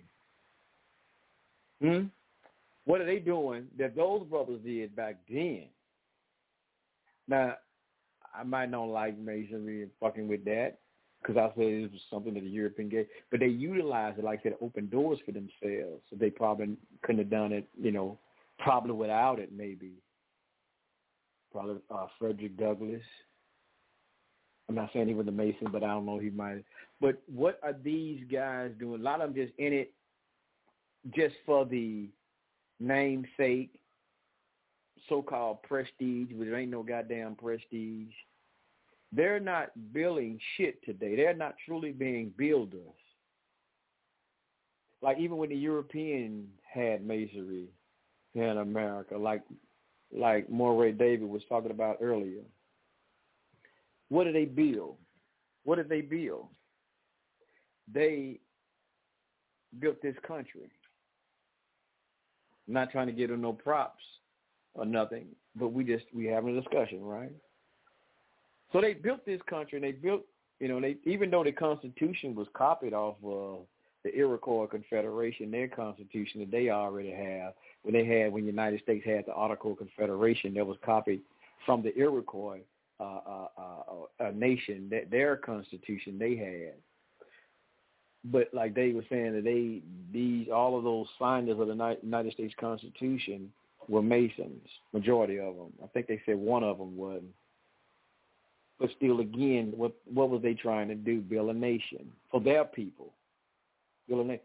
So what what are these guys building? So-called y'all black, and you want to say, well, we need to be, this is what we need. What the fuck are y'all doing today? Hmm? Besides going to your lodges, getting drunk and playing cards and spades, all that old bullshit, just bullshitting around. What are y'all building for your people? Because, you know, like we see the communities, we don't see no embeddlement other for the communities.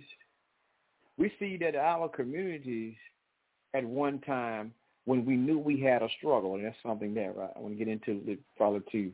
When we knew we had a struggle, shit, we did some things. Our people built, when the goddamn it, the so-called cracker, A K A Esau, Edom, whoever, the, the, uh, whatever way y'all name want to call them, right? Captain Caveman, whatever, right?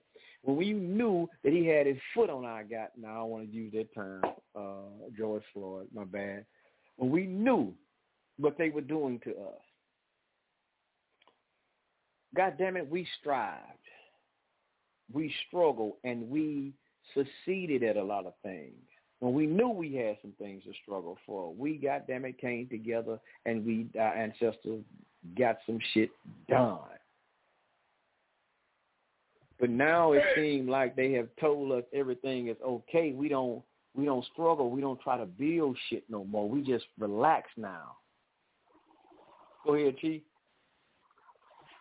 I'm glad Smith that uh, they had the knee on George Floyd's neck. Look at that knee. Re- that they, that, look at that I was knee. Trying not to use I, that term, but you. Go ahead, bro. I was trying to. No, I, I, I'm gonna let you go ahead. You know how they said, man, when they had our foot on our neck. That's why I said, oh, let me not say that, Nick, because George Floyd. But go ahead, bro. No, no, no. I'm glad you brought that up. When you, even when you look at that Colin Kaepernick knee, I brought up Ricky Brown earlier. Mm-hmm. The herb cracks off the side. She she was mean for national anthem. Mm. You know how all these black people kneeling? Yes, sir.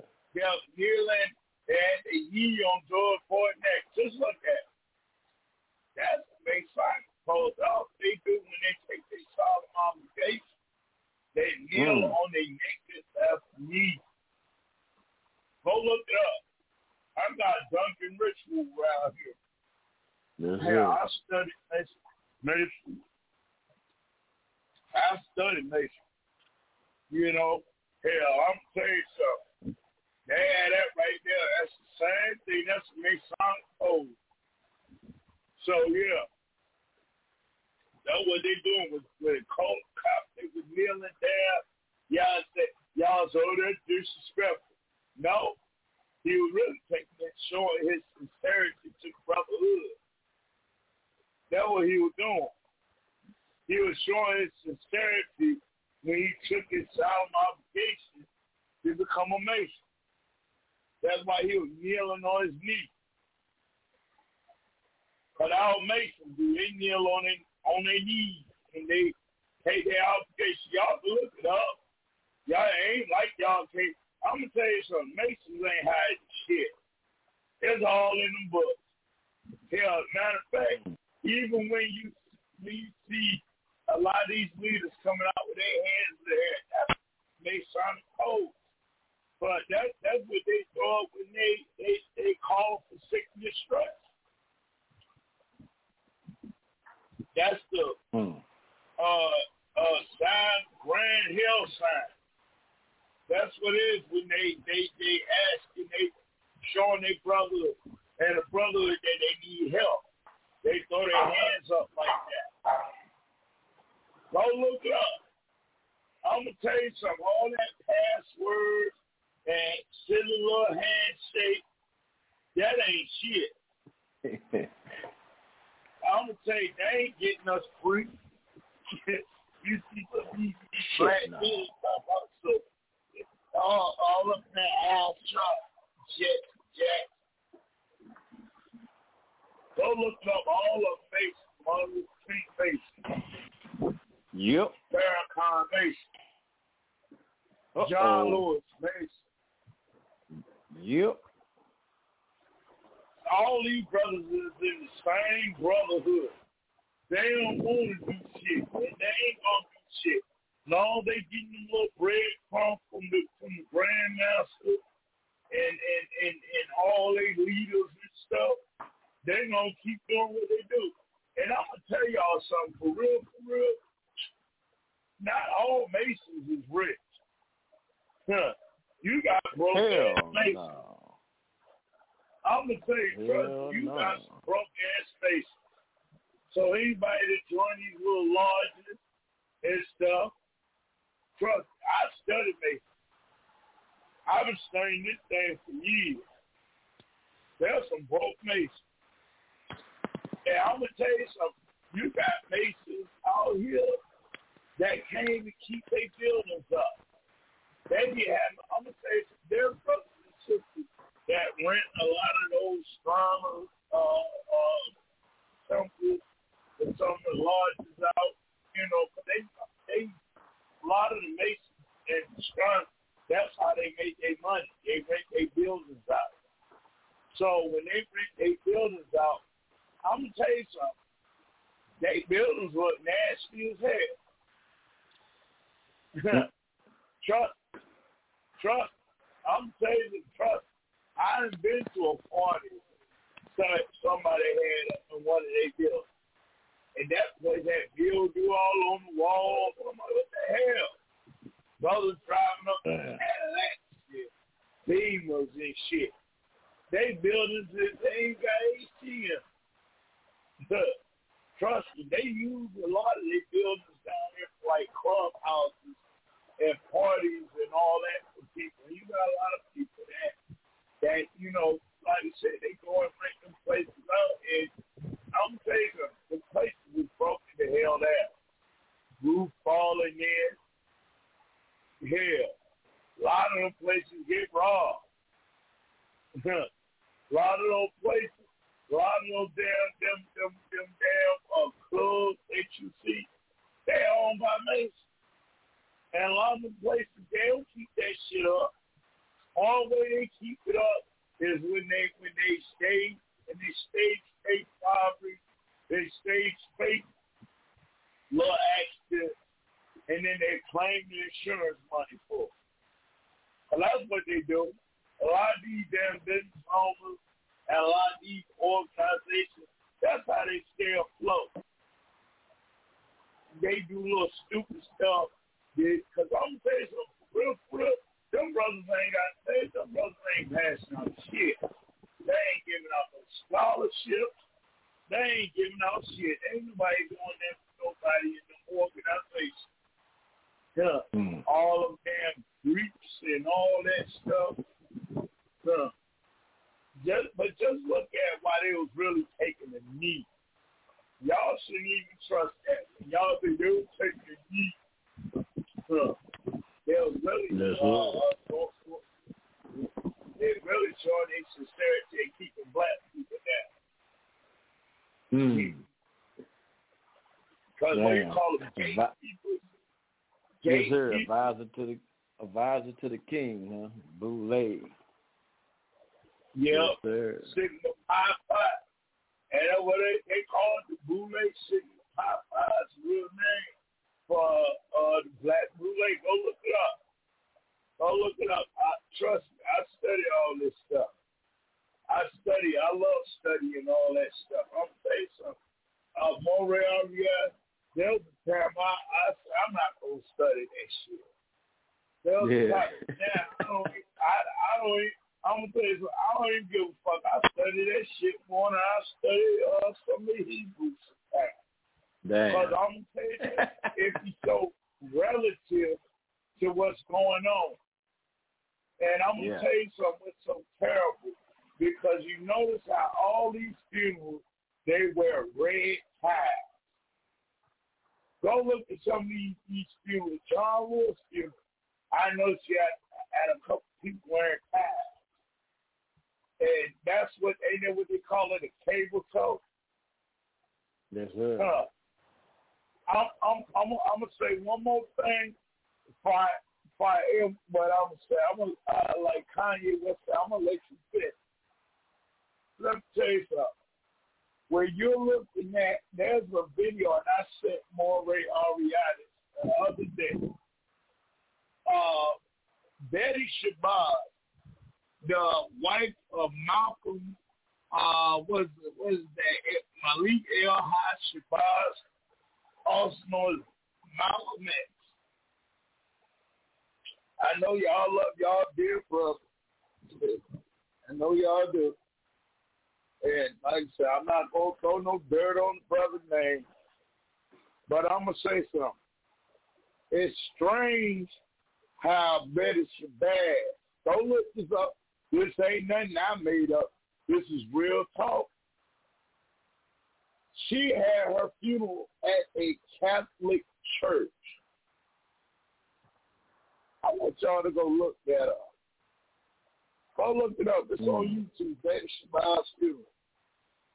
Now, the Catholic Church is a real leader for the for the Masons. That's where all that stuff really comes from. They are the last house at Masonry. Is the black house, the nice tip. Man. That's where Christianity comes from. Yes, so, religion,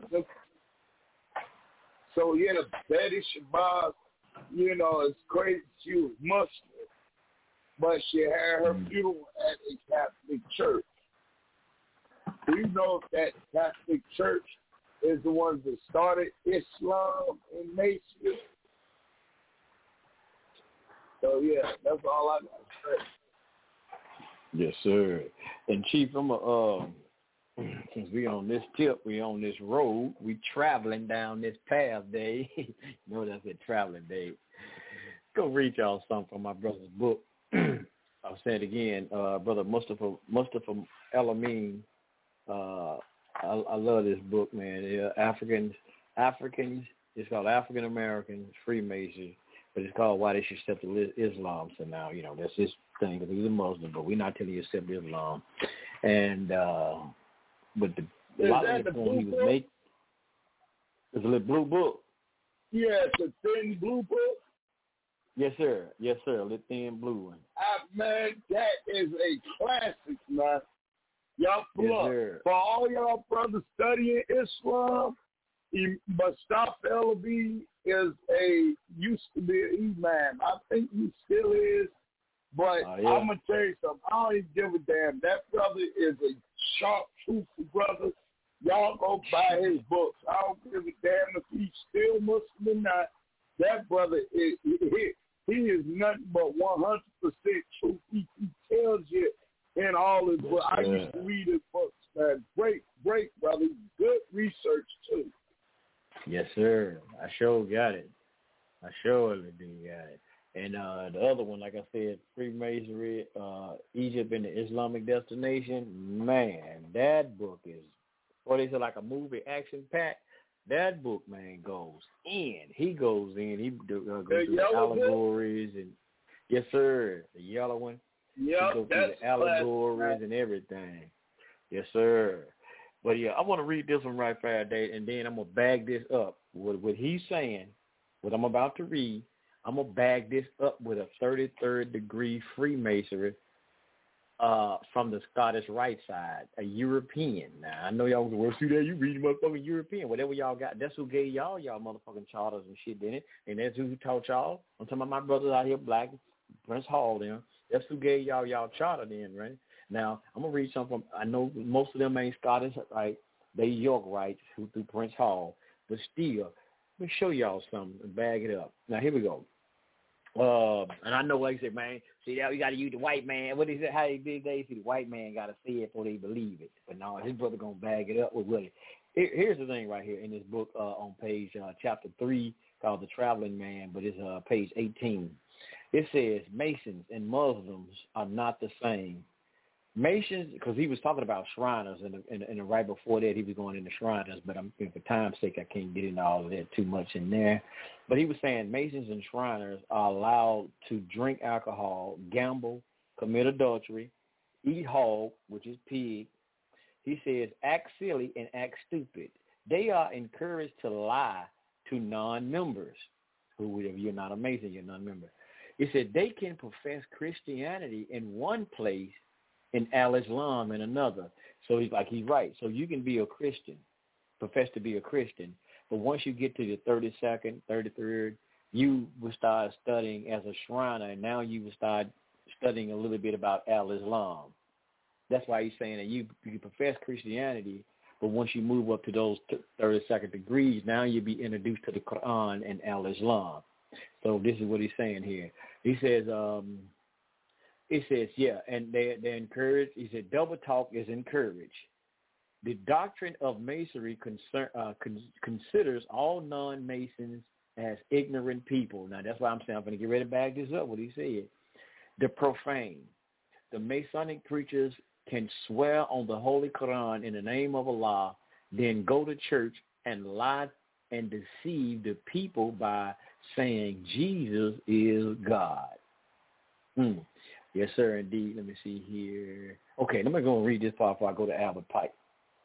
No, no, let me jump into Albert Pike, and I'm going to come back to this part. I'll go to Albert Pike to go over it. When he said that uh, uh, the doctrine of Masonry consider all non-Muslims, I mean non-Masons as ignorant people and profane. And he said how they lie to non-members, right? Now, I read this before a little bit. Now, check this out. This Albert Pike on the, this book called Morals and Dogmas.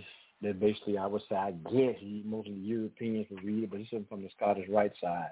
This is what he was saying right here on page one oh three uh, of Ma- Morals and Dogmas under the master's degree. It says, fiction are necessary to the people, and the truth becomes deadly to those who are not strong enough uh, to contemplate it in all its brill- brilliancy. Damn. The truth, check this out, y'all. Now, don't we say, man, we got to tell our people the truth. They need to know the truth, because the truth will do what? It'll set you free, right? That's supposed to be Bible, too, but anyway. Check it out. Here's what it says. The truth must be kept secret, and the masses need a teaching proportioned it to their imperfect reason. Reason. Now, didn't your brother just say here they think y'all are stupid? They they like me and they did just as you on here. They they say we are stupid. They say we are stupid. But then didn't he just say that? He said the truth must be kept secret, and the masses needed teaching proportionate to their imperfect reasoning. Damn. Okay. If that's not enough, let me see. I got to find another page where I had highlighted here. Okay, here we go. Uh-oh, here we go. He says, uh, let me see. Let me find out exactly where I need to start. He said, Masonry is like all religions.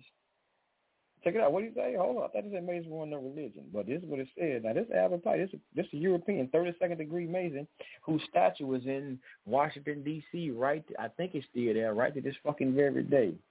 It says, Masonry, like all religion, all the mysteries, the Hermetic and the alchemy, conceals its secret from all except the adept and sages or the elect, and use false in- explanations and misinterpretations of its symbols to mislead those who deserve only to be misled, to conceal the truth, which is called light, from them and to drive them away from it.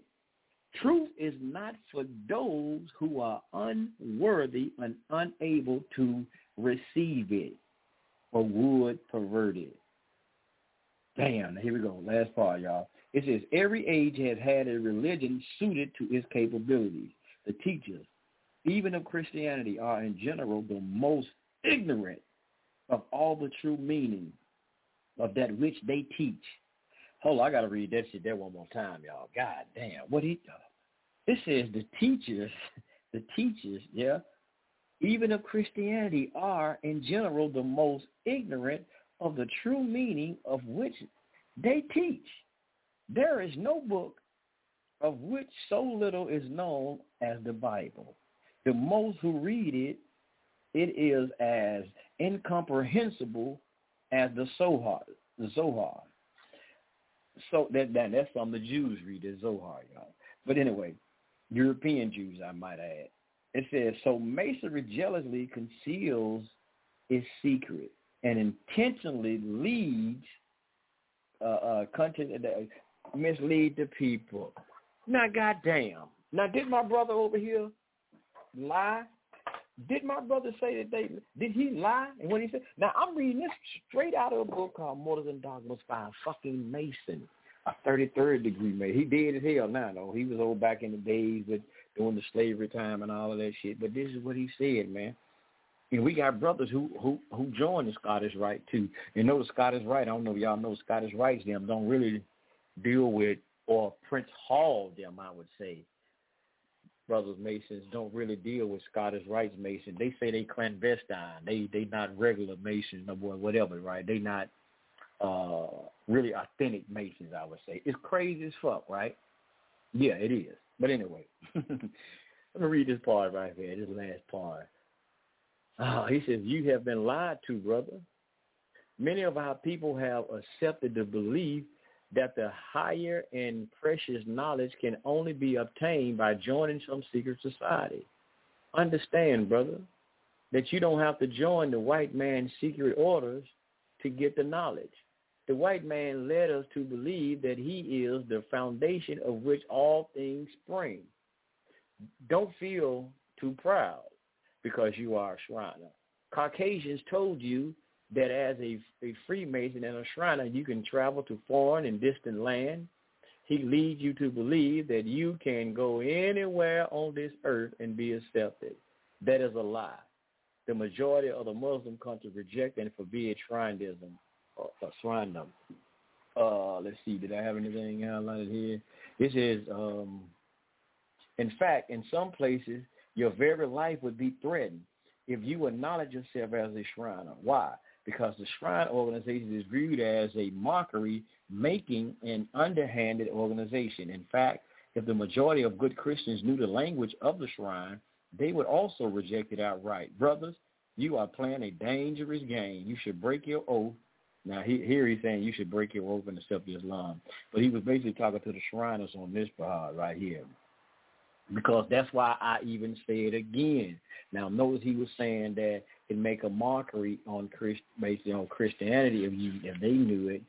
He says, okay, making a mockery on the underhand religion. In fact, the majority of good Christians knew the language of the, of the Shriners. They rejected outright. That's why I said again, us as even Israelites, right, who really know what the Torah and the in, in the heritage of what that uh, the Torah or the Tanakh we say is about. That's why we say that, that that shit is really, man, offensive towards us. Really saying offensive. I'm really and we shouldn't respect it. Shouldn't even have nothing to do with that shit. It's just like really a, a Muslim, you know, somebody who in Islam shouldn't even respect none of them as a shriner, because, again, I remember we did that when I was in Islam, because they make mockery of your something you are part of, and you is basing your life on. But our story as Israel, because this truly is a nationality, a heritage of people. It's not a Harry Potter book where somebody just made this stuff up. Man, hell no. They got people in Africa right to this day. Y'all might just say, well, y'all people in America, y'all just making that shit up. But what about the people in Africa, the Limba and the uh, all of these nations in Africa, the um, Beta Israel, which I'll call a lot of the Ethiopian, as they say, Ethiopian Jews. What about them? They making this stuff up? They making it up too? Hmm? They are they trying to steal somebody else's identity? Like, you know, we did a show, a class, uh, uh, Brother Moray, and we did a class, you know, how do we know? Oh, I think we did it on here. I'm not sure. Uh, we do so many on different things. How do we know that we truly are Israelites? What makes black people really think they're Israelites or know they're Israelites?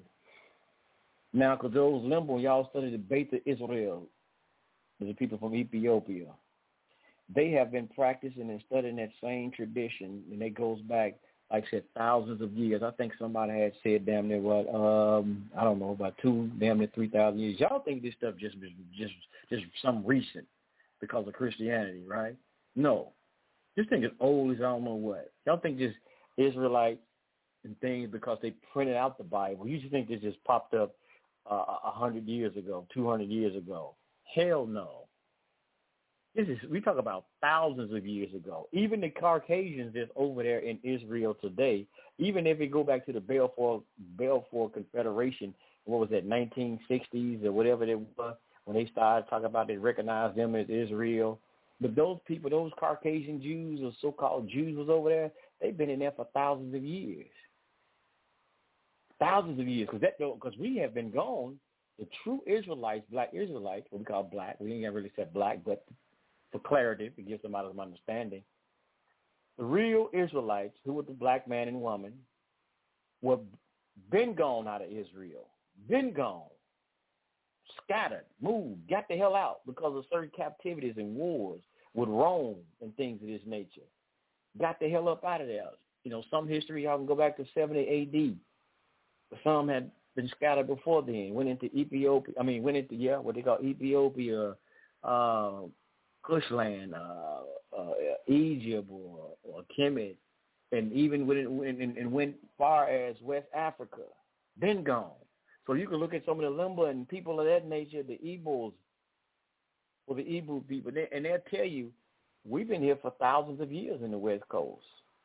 Thousand, probably a thousand years over here in the West Coast. So y'all, this, this shit ain't just happening, man. Y'all think this is a fairy tale that what what what, what the Israelites y'all see, brothers on the corner and whatever they're saying, but they're saying like on, right here on Blog Talk, wherever we at, on YouTube. They think we just making this stuff up. People said that we're trying to gravitate to a an identity, you know, that white people have. You got to study the history and understand the true history. We, they gravitated to our teaching and having our culture. They got they're living what they say. They live in our life. They live in our life. again, we, like we, we was discussing, they, they don't call themselves Israelites. They call themselves Israelis, even though we know these are, are, are modern English names. But still, again, they do not say they are Israelites. They say they are Israelis. Totally different. Y'all don't hear me say this several times. Or they say they Jew. Y'all don't understand this terminology, man. And so, but yeah, this thing is is is, is deep, brothers. Even with this major secret society, give them back their shit. And excuse my language on Shabbat night. But we have to come back into our own. And number one is, oh, glad I brought this, coming back into our own. Y'all heard me say this before, too. I was talking to one of my coworkers, and he like Bobby Hemmett. He's a Mason, by the way. And he was studied Bobby Hemmett. He used to talk about how he liked Bobby Hemmett, and he always watched his videos. And even somebody, he been watching Brother Panic uh, as well. But y'all know Panic was a student of Bobby Hemmett, right? So he said he been watching Panic, and I mean Bobby Hemmett. I mean, yeah, Panic and all of this. He hadn't too much been watching Bobby Hemmett lately.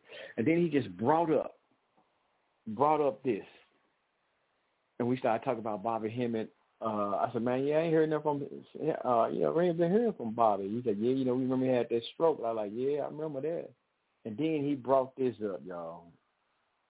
And y'all heard it on Culture Freedom, though. Y'all been listening to Culture Freedom a long time. Y'all heard this. Somebody said this before on Culture Freedom.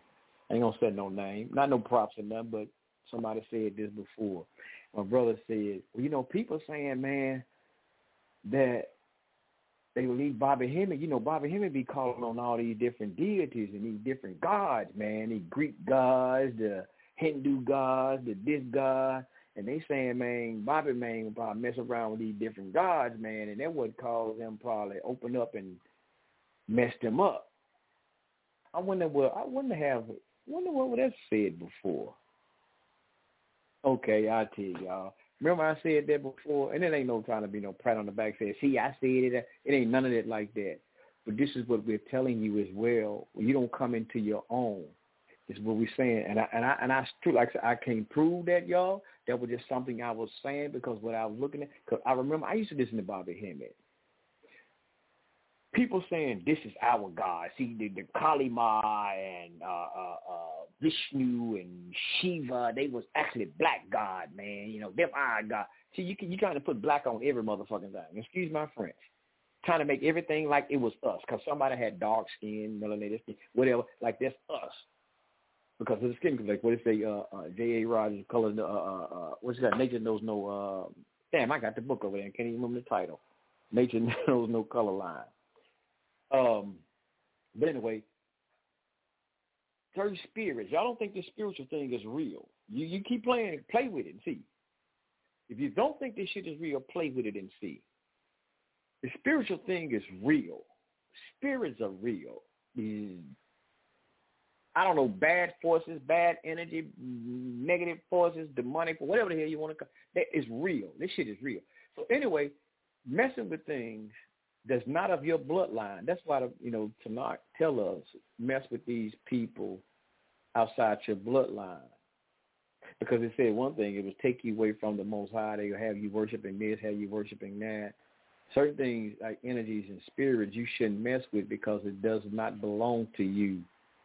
And I said, like Bobby Hemmett again, he was calling on, like, he, remember, he do all this stuff to the Rishas. He'll call out any goddamn body, every damn deity he can think of.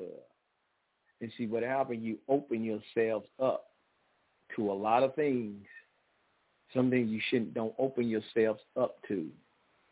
And I go back to, and I'm telling one of my coworkers, he, like, he was asking me about Mazer. I said, man, so I don't dib and dab and a, dib and dabble in a little bit of this and a little bit of that, brother. I said, man, I, I, I even, you know, used to um, look at free. I mean, not free. Man, I used to even look at some things about Satanism, brother. I said, not so I could become a Satanist. I said, but because I was, you know, studying Islam at the time, and I'm always hearing, you know, the Bible and the Quran talk about Satan, Satan, Satan, Satan, this, that, and other, and Christian church talk about Satan, Satan. So I was like, okay, I understand who God is. So I'm like, damn, okay, I want to know who is this Satan? Is, is Satan really real? So I started studying and reading books and watching videos and all this stuff on Satanism, not knowing you know, even though I wasn't getting deep and trying to get into no rituals, but just under, reading all that shit, man, and getting into a lot of cultic shit that I was start studying on. I even reading some uh, Madame Blavatsky and all of this shit about occultism from Madame Blavatsky and all of this shit. I never did do Aleister Crowley. Brothers, I'm telling y'all, I was, I can truly say today, now, now I'm a little bit mature in my understanding and things. I was open, I had opened myself up to some goddamn demonic spirits or something, some entity, entities. Man, I'm telling you, and then once I, when I realized it, and I stopped reading all that shit, studying on that shit, they left me alone. I'm telling you, I, I used to always have them goddamn dreams, like you said, what they call, like y'all, the witch riding your back, uh, seeing the, what they call the black man with the the black man standing in your room and shit like that. I always so had dreams. That, yep, I had that. I did the black man, the shadowy man trying to kill you and shit. Man, brother, I had that I'm, too. I'm, I'm telling you, I had a lot of shit. I've always had demonic shit happening to me. Shit be in the house. I could hear shit in the house. I mean, I had a lot of demonic um, experiences, I would say. Some of them were so crazy, it, it, I don't even I don't even want to go into it to talk about it. It was some of them so fucking crazy, and uh, not crazy, but some of them were so. I had to leave a lot of this shit alone. I've just said that, man. So I know you can't. A lot of shit you got to leave alone. Like I said, I remember even Doctor York was, you know. How, you know, classes, he was talking about how we open ourselves up, so where you open yourselves up. Like I said, number one, he was talking about in the, in the Quran, not, not the Quran, the Bible speaks about you can drink, ain't no problem. You can take a little, sip you some little wine or whatnot, but we're, we're, we're told do not get drunk. Now, I remember Doctor Yogi was saying that, going into that. When you get drunk and real intoxicated, you can open yourselves up to these different beings or, you know, these what they call disenchanted souls or whatever spirit that roam this earth. And like I said, that's why we tell y'all, man, and notice they called it.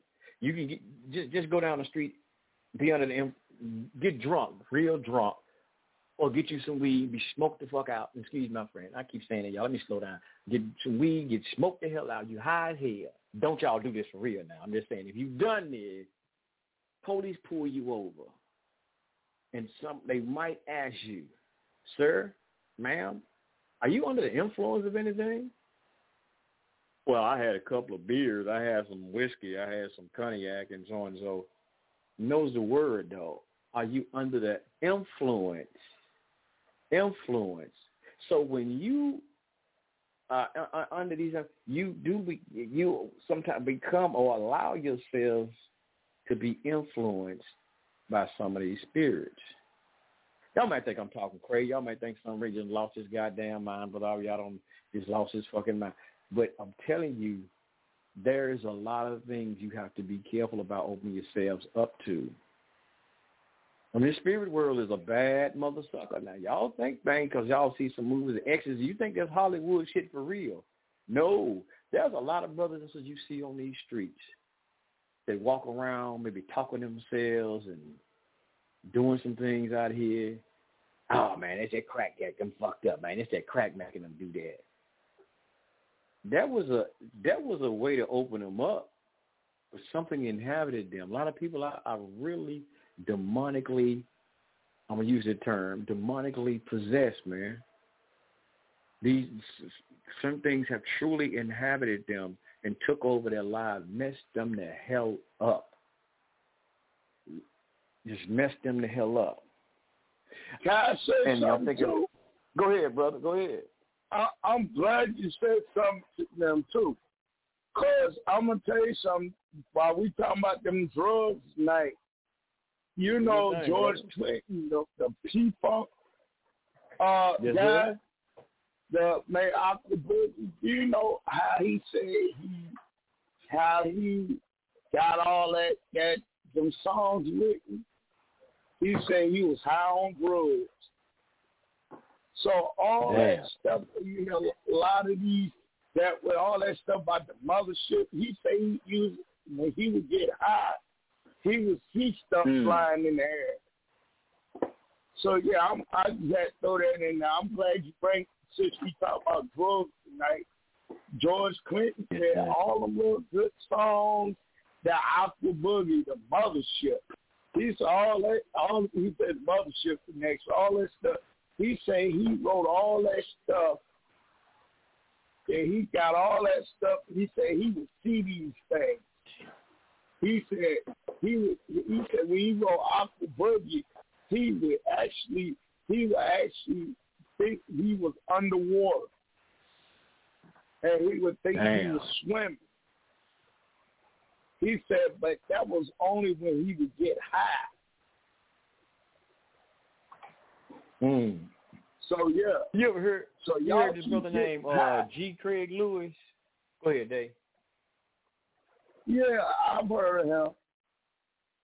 Man, because what you what you what you brought up a few minutes ago uh, about since he was making these songs under the influence, like I said, when he was and he was opening this stuff up. And see, this why. Oh shit! I hope this is it. I got to get this one here, bro. I got to get. I, mean, I don't know if this one is or not. I'm finna download this one right fast. I want you to, because I hope this was it. Because he was talking about Michael Jackson, G. Craig Lewis, and he was talking about. I don't know if this is it.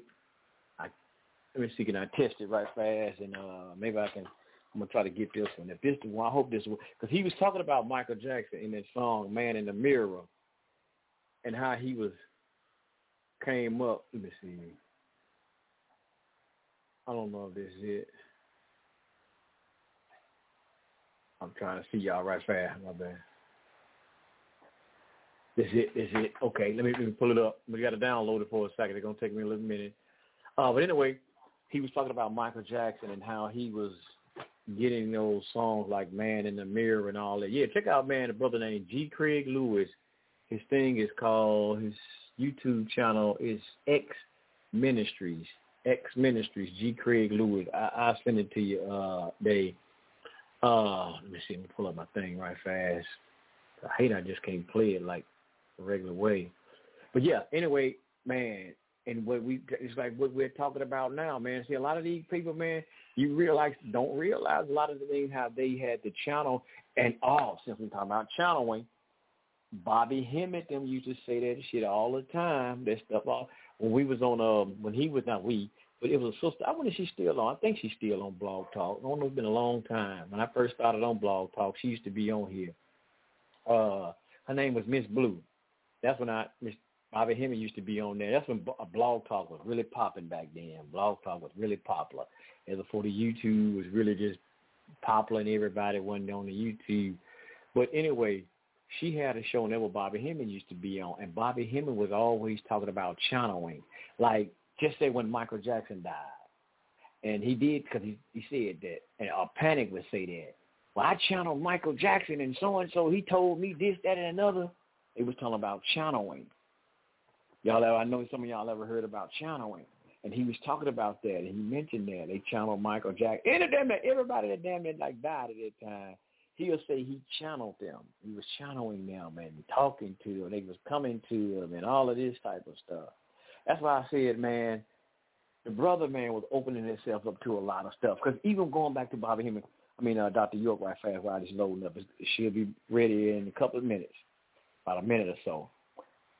Like like I said, Bobby was, like I said, then talking about all this channeling.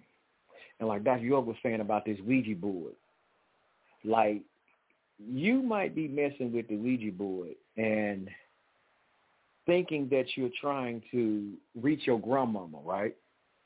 And you're trying to, you know, you're thinking it's grandmama. And it's saying these spirits will be talking to you, about to talk to you, and making you think that they your grandmama. You, you communicate back and forth with them through the Ouija. Oh, man, I finally contact grandmama. And it said that you, you open up like this portal. And once you let that, that, that spirit in, you don't really know who they are. They just, you know, pretending they're your grandmama. You let that spirit in because they there. You don't know, but you just thinking this spirit is your grandmama. And you know, you open that portal up, and you don't know what the hell you letting out. And once you let them out at portal, that's, they in there. They out there. And that's why people have been playing big with the Ouija board. They try to hurry up and get rid of them goddamn Ouija boards. Because, you know, some white guys at work, they were telling me about a Ouija board they had on their job.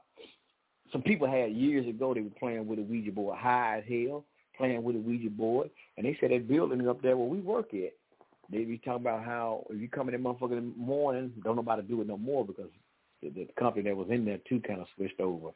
They said, man, they should be in there by themselves two and three in the morning working and be hearing shit like in another room. Like people are like they having a party over there talking. And dude like, hey, I know I'm in this world by my goddamn self. They go over there and see because it sounds like people in there talking and shit. So they go over there and look, nobody over there. But he's like, he know he by himself in the building. So they said one mechanic, he was sitting there.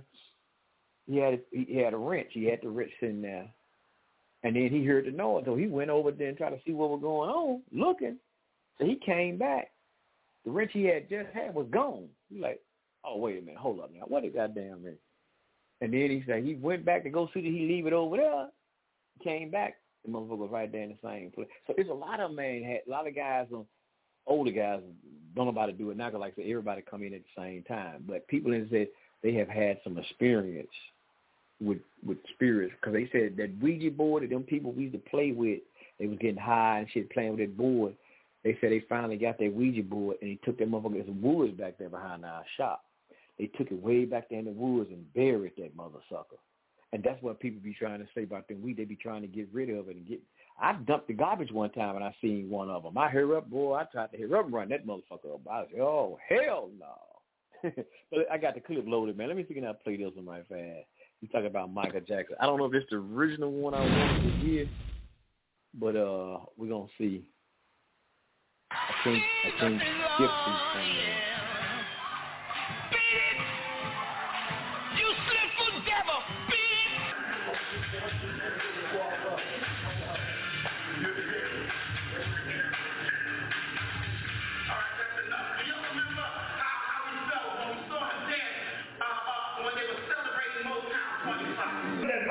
It's gonna clear up. It's gonna clear up in a minute, y'all. It's all info. I can moonwalk to what you know about Jesus. All right, now here comes the, come the original part right here. But I can't close this out with t- without talking about the King of Pop.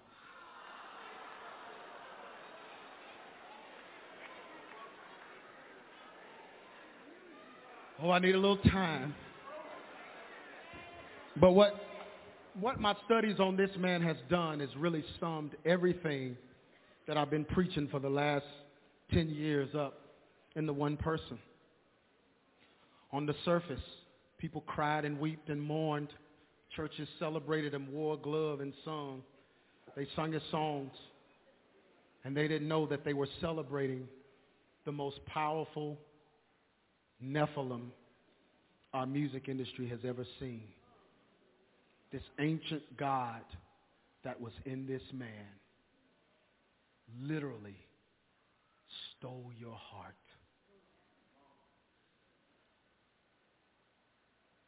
With some music. When he transformed himself into a woman, you didn't care. He stole your heart. When child molestation charges were brought up against him, you knew they were false because he stole your heart. When he bought the Beatles' anthology so he could channel Aleister Crowley through it, he stole your heart. When he practiced witchcraft and became one of the most powerful channelers that we've ever seen, ever. Because when I look at Michael Jackson, I see artists that sell a few thousand, maybe even a million albums. And these guys destroy themselves. These guys sell themselves. These guys channel spirits, pray to Aleister Crowley, all of that. And I looked at him and I said, if they do all of that for a million records, what does it take to become the king? King of the devil's music. show you. First thing Aleister Crowley teaches you in the seven seven seven is to channel a powerful entity. Most of the time you get it out of a child. We'll talk about that later. But when this entity comes upon you, so what he did, he went and found the worshipers of Sibyl, or we would say Sibel. Sibel was an ancient goddess. So those men that worshiped Sibel were different. They were called Koribans. Now you've heard the term, man, you're acting like a Koribant, or you're acting Koribantis, which means wildly. But the group of men that cloned this phrase were worshipers of this goddess, Sibel. And let me describe these to you. Now, these are some notes from any old encyclopedia. Corybantes. They had their hair dressed and waved like women. They were heavily made up with their faces resembling whitewashed walls. They were castrated and keepers of children and infants, partaking in coming-of-age rituals and celebrations. They practiced magic and divination to make money. Listen to this. They made wild cries or high-pitched shrills while they performed their dances to the music of pipes and dull beats of the tamarind. Listen, when the deity or the gods would enter into them, they were possessed by divine power. They would dance uncontrollably in ecstatic frenzy. Here are some pictures just so you can get a good look. And I'm not, listen y'all, please be serious with me. This is not funny at all. This man died in this, okay? This is not funny. But he literally got put on out magazines. But just as like Michael, the archangel, I mean, the Bible says that we were made in God's image and his likeness. So our look is not far from God's look. But right here, they've got Michael and trying to make you think this is like Michael, the archangel, some seductive-looking angel, because he kept his face in an ambiguous fashion where he really was genderless. Koribans. Let's go through some of his songs so you can kind of hear his signals, because they always have to signal you. We Are the World. There's a line in We Are the World that is so demonic it's hard to believe that folks sung this in their churches in celebration to Michael Jackson, and it's down here. Michael wrote this part. It says, send them your heart, so they'll know that someone cares, y'all know, and your lives will be stronger and free. Y'all remember that? Then he says, as God has shown us, by turning stones to bread.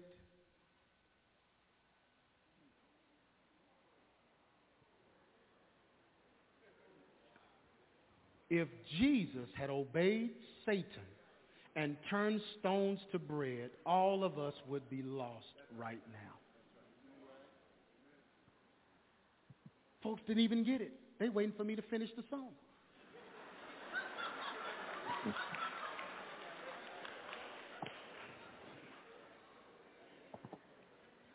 Here is a song where he's describing the Nephilim spirit in him and telling you that the end is near. This is a song called Another Part of Me. There he is, dressed up like Evil Maria in the same thing like Beyonce wore. He said, we're taking over. We have the truth. This is the mission to see it through. Don't point your finger. Not dangerous. This is our planet. You're one of us. Okay, it sounds like he's talking something friendly or whatever, but listen. We're sending out a major love. This is our message to you. The planets are lining up. What does it mean in astrology? What does it mean in Greek mythology? What does it mean in the Mayans and the Sumerian cultures? All of these different cultures. What does it mean when the planets line up? That's the day that Nimrod comes and takes his throne and finishes the Tower of Babel, the uncapped pyramid. They are all in line waiting for you. Can't you see you're just another? Says in this song, Nasty boogie bugs me like somebody has drugged me. The spellbound rhythm gets on my feet. I changed my life completely. I seen the lightning leave me. And my baby just can't take her eyes off me. Look, the magic mu- music moves me. That dirty rhythm grooves me. The devil's got into me with his dance.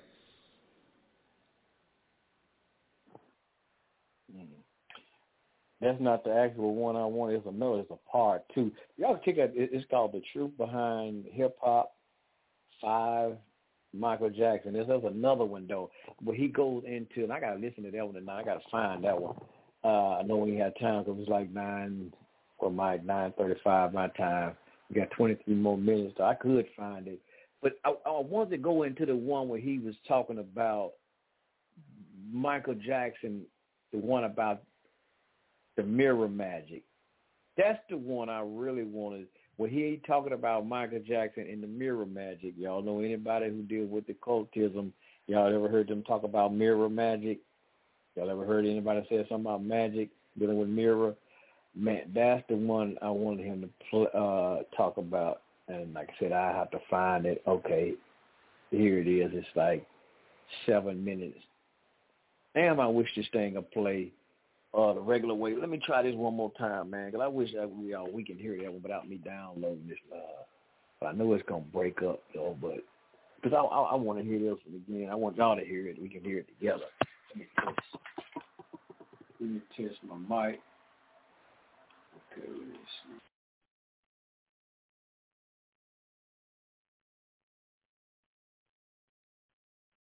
I'm full of funky fever, a fire burns inside. Boogie got me in a super trance. On the boogie. Quincy Jones said when he finished this song, he couldn't stop dancing. He ran out in the street and he danced uncontrollably.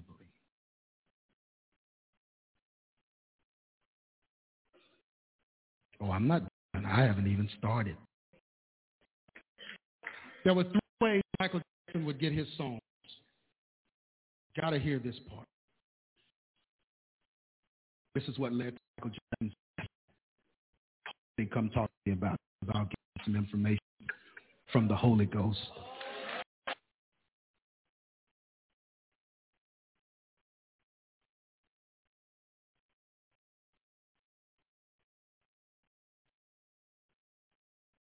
Yeah, I'm here. Hey, yeah. Breaking up on me. Yeah, you breaking up a lot. I'm out that clip. Clip, the clip breaking up. You and the clip breaking up. Okay. No, it was just you. It was just the clip, in my opinion.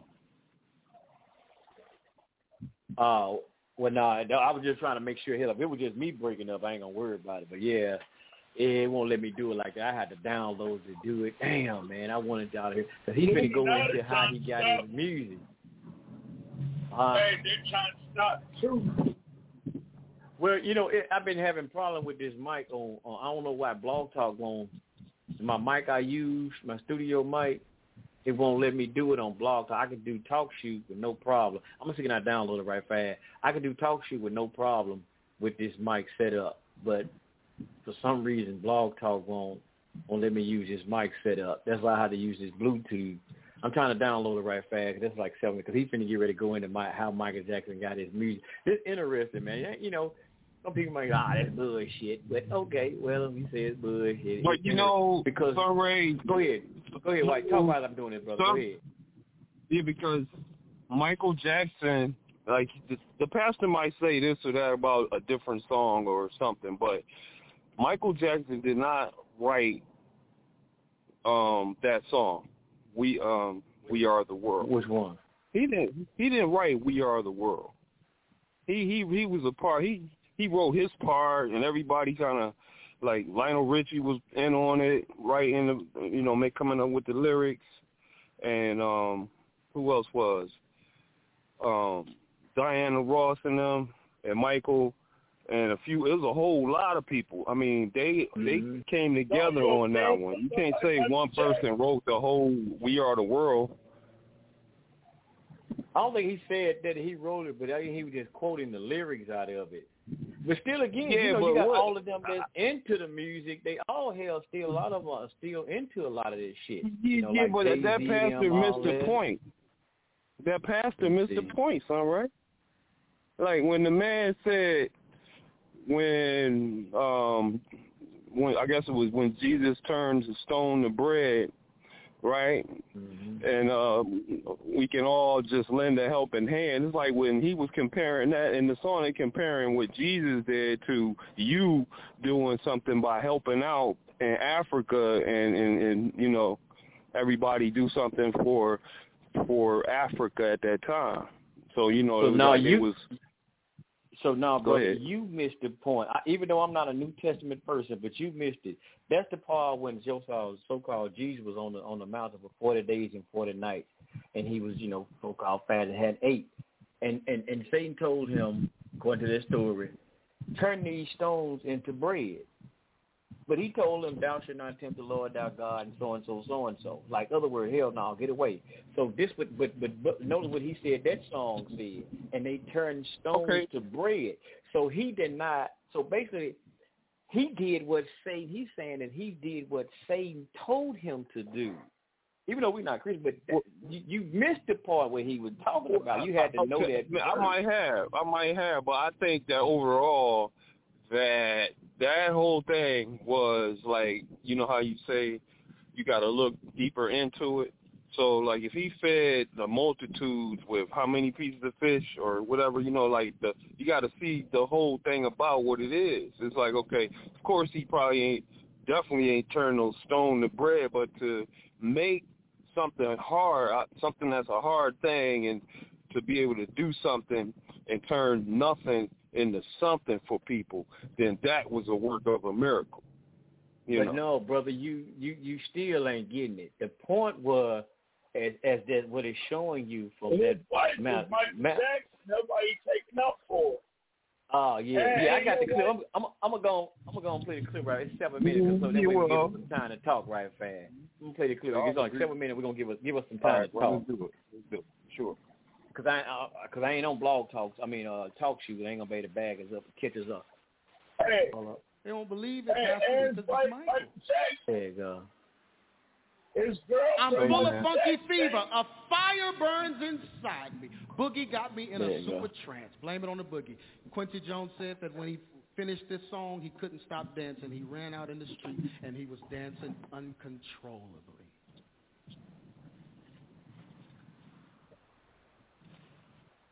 Oh, I'm not done. I haven't even started. There were three ways Michael Jackson would get his songs. You got to hear this part. Because I believe this is what led to Michael Jackson's death. I hope they come talk to me about it, because I'll give them some information from the Holy Ghost. I don't need a forensic scientist. Look at somebody and say, all you got to do is ask God. God laid this out to me as plain as day. The three ways Michael Jackson got his songs. The first way Michael Jackson said, he told Martin Brashear on an interview that he would climb a tree called the Giving Tree, Tree of Knowledge. Tree of Knowledge. He'd climb this tree and he would get his songs. Second way, Aleister Crowley said in his book, seven seven seven, that he had a room of mirrors. And if you look into a mirror, you can look into yourself and you can channel the spirits of those that were before you. He's really saying that those that may have molested you or those that may have taken from you, you can bring them back and ask them to be your guide and tell you why they did what they did to you. So Michael Jackson created a mirror, a room of mirrors that he could go in and channel spirits. And Michael Jackson chose a specific spirit. He says this. He says, I have my own secret room with a moving wall and mirrors, okay? Same room that Aleister Crowley had. He says, this is where I talk to Liberace. I hear his voice in there. I feel his presence so very close to me. He's like my guardian angel. He even gave me permission to record his title, I'll Be Seeing You. That's in the Psychic News in nineteen eighty-seven. Liberace, homosexual, flamboyant homosexual. You challenge, channel the spirit of the most flamboyant homosexual of our time. And the third way is the way I believe Michael Jackson died. He said that his best songs came in dreams. Michael Jackson would channel Morpheus, the god of dreams, who studied under Serapis Bay. Serapis Bay, Ser, Serapis Bay is the image that Catholics use as the image of Christ, but it's not. He has the rod of the sun god behind his head. He looks just like Christ, but it's not, just like Semiramis and Nimrod, that whole thing I told you about earlier. But he was an Egyptian incarnated god, so he would channel those spirits. He also channeled the spirits of Hypnos and Thanatos. Hypnos is the god of sleep. Thanatos is the god of death, and their brothers along with Morpheus. Now what becomes very dangerous about what Michael was doing, if you read, Michael Jackson would sleep sometimes three and four days at a time because he was trying to get hit songs. He even said one time that he couldn't go to sleep. He said a spirit told him that if he did not get to sleep to get this song, the spirit is going to give it to Prince. This is where the rivalry between him and Prince birthed in the eighties, if y'all remember that. But Michael needed to sleep, so they began to sedate him heavily so he could sleep the amount of time he needed to sleep to get hits. But a fifty-year-old body trying to do a world tour, hungry for the next hit song, the right dosage.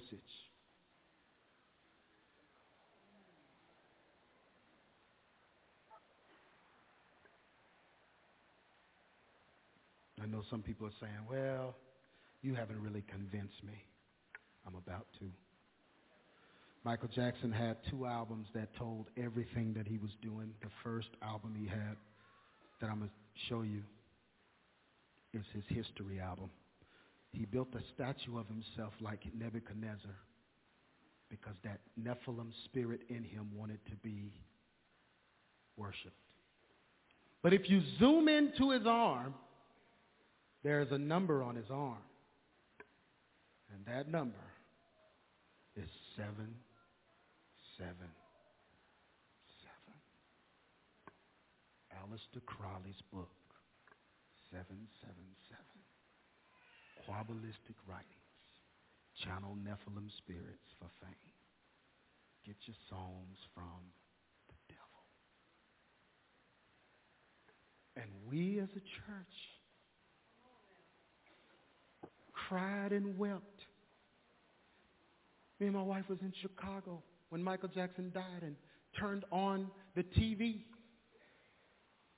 And sweet Holy Spirit Church in Chicago came on T V and said, we're going to have a memorial service for Michael Jackson. The whole church wore one glove. The choir wore one glove. And they began to have altar call doing Man in the Mirror in the church, worshiping Michael Jackson in God's house, a channeler of Nephilim. What are our young people supposed to think when they're wrestling in the bed with stuff in the middle of the night? Mm. Night crawlers creeping in their room and sending signals and messages in them. And we as a church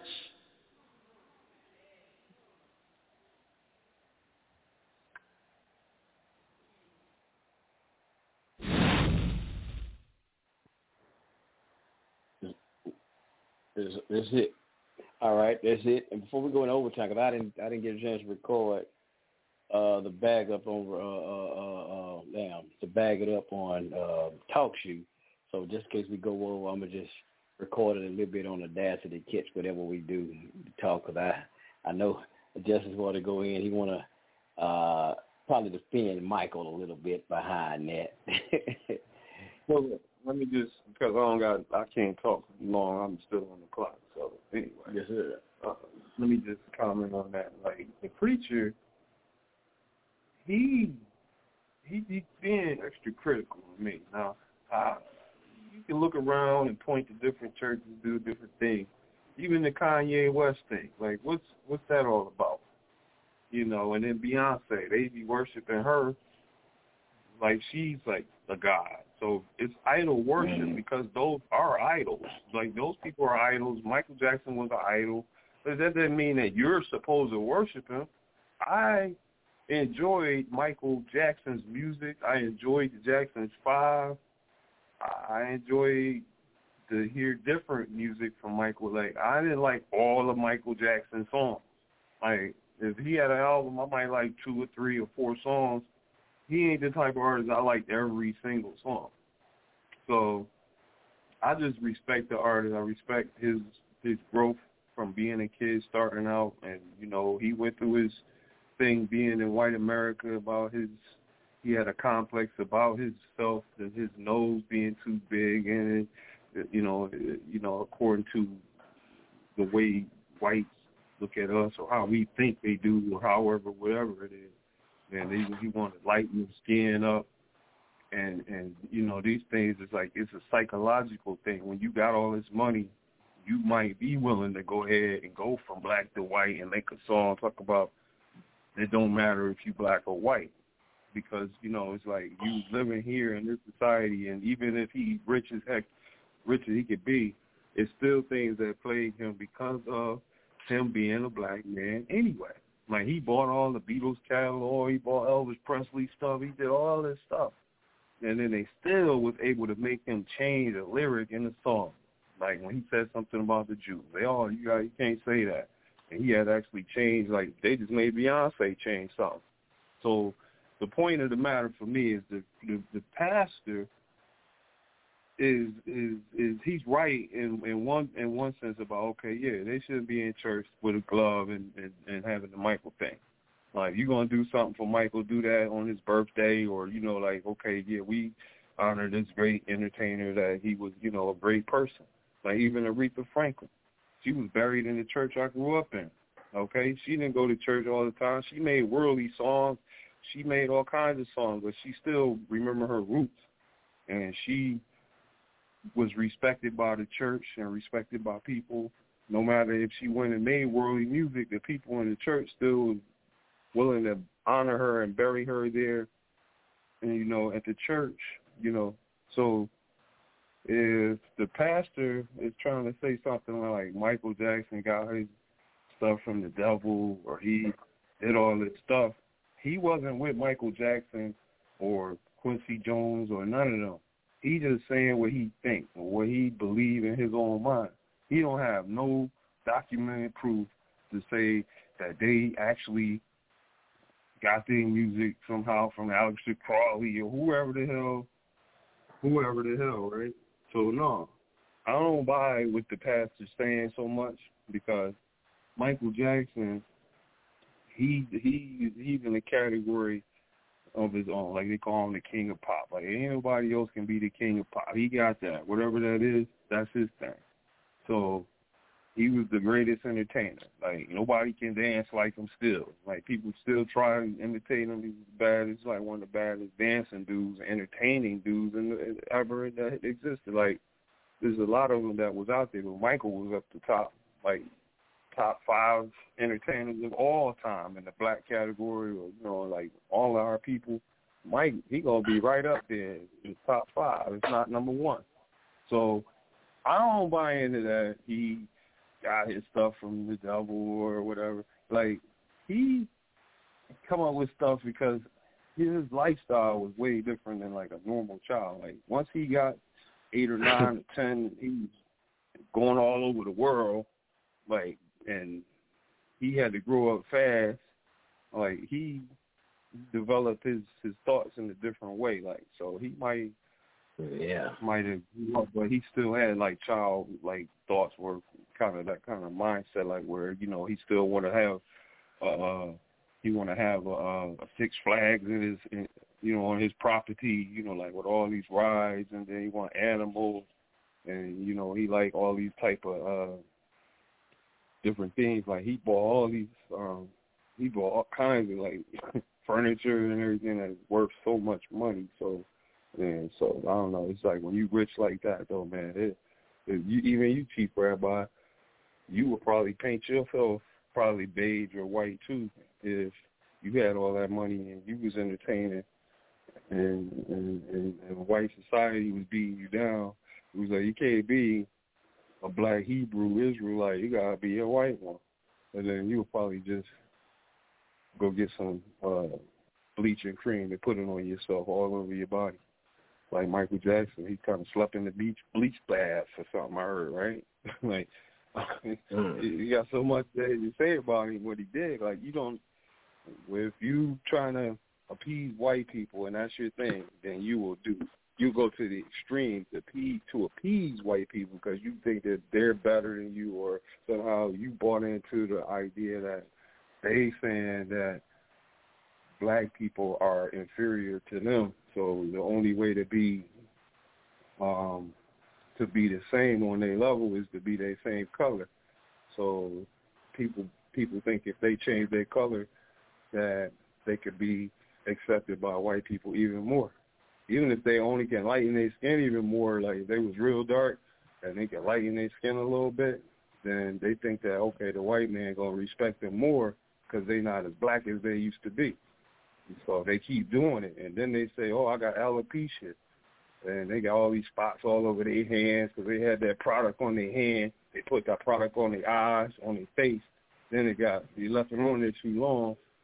And then they start bleaching their skin out and, and, and really making it look white and black. And then it still, then it just go, it get worse after that because, you know, put this product on you, trying to whiten your hands. You don't like your hands, they look dark. Or you think your eyes look too black. Or you think your face is too dark. Then you put this stuff all over your face. Then you see these people walking down the street. They got black and white face. And then they blame it on alopecia. When in reality, more than likely, they put that bleach on their stuff, on their hands and all this stuff.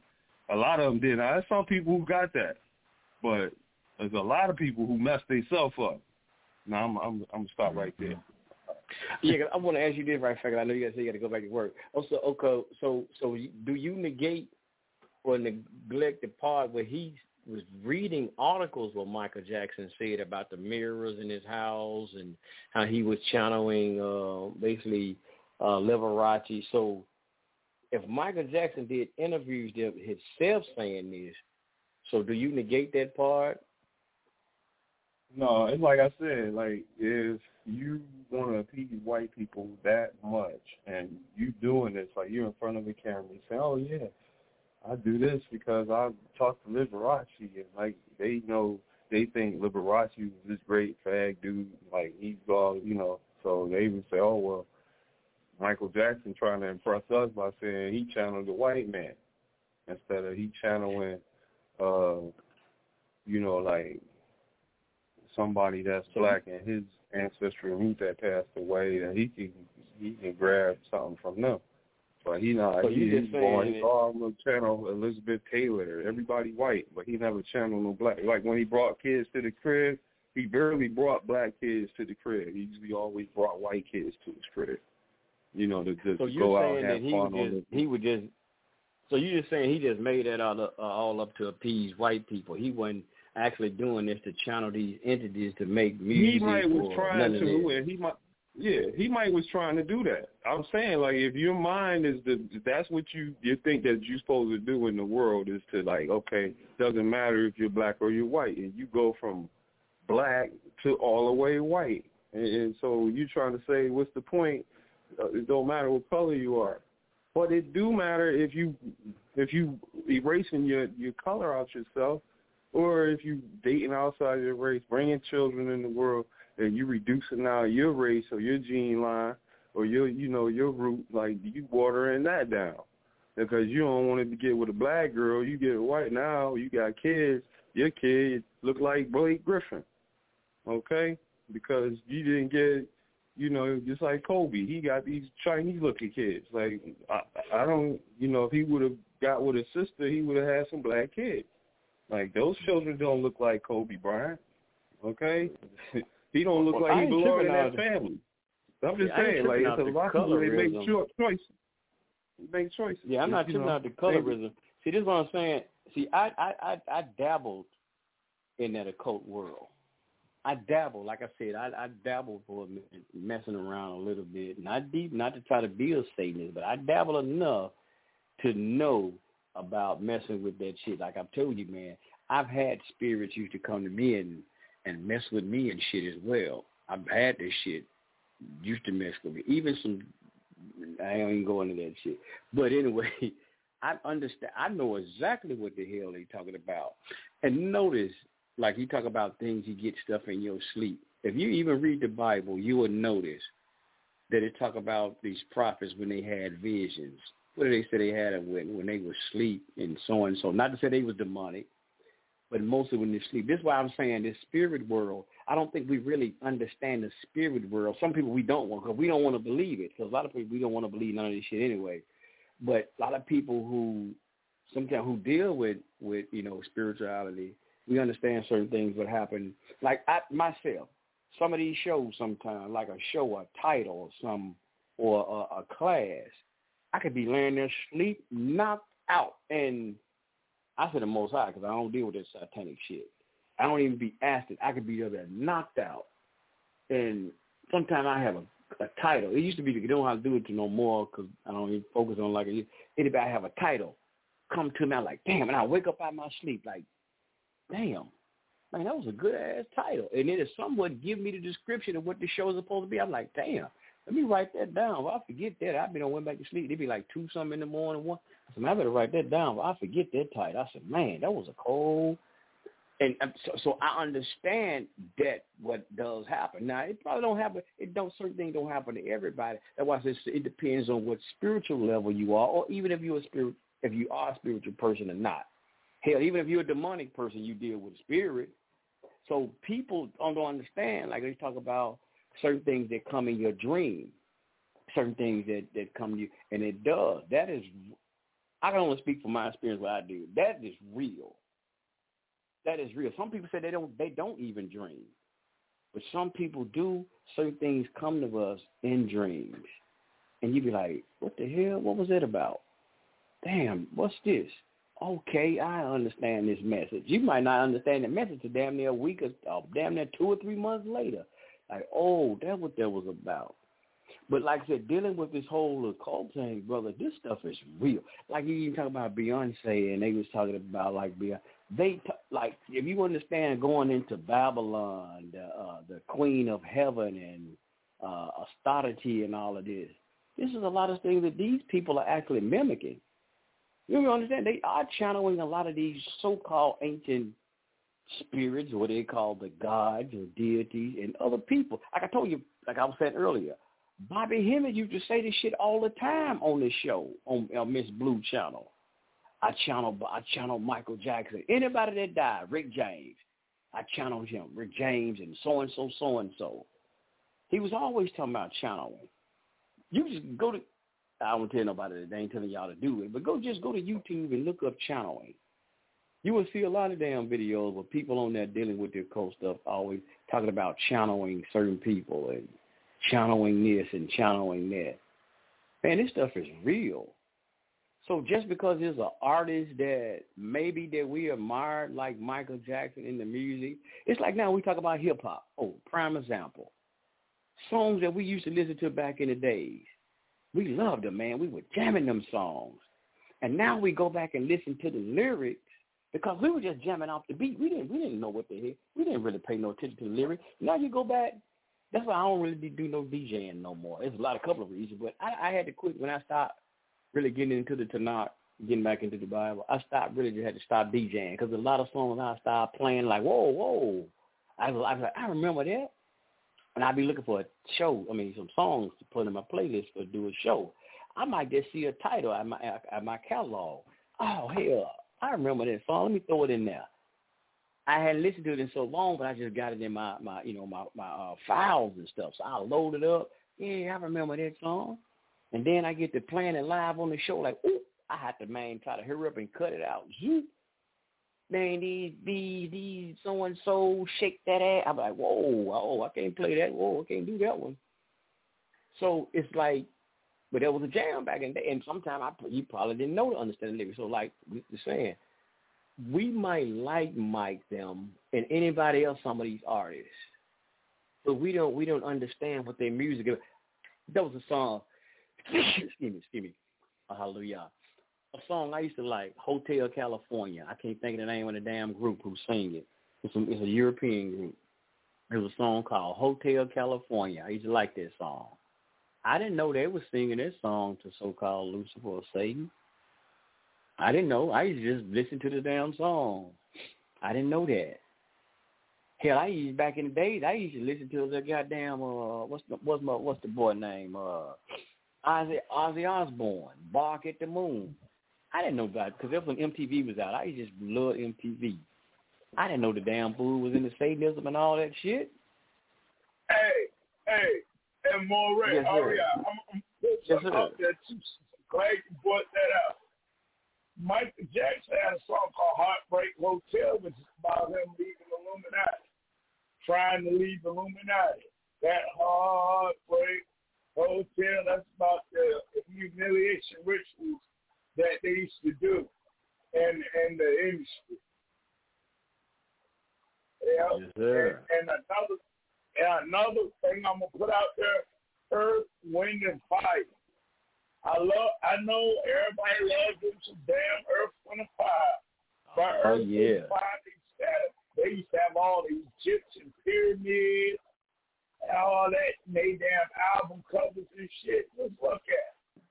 I I, I yep. stopped listening to a lot of this shit because I was like, wait one second. I didn't even know until years later. I'm like.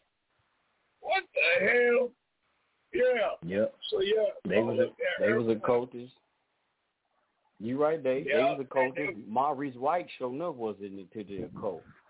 He showed up, and you right. know what? And I had to stop another thing.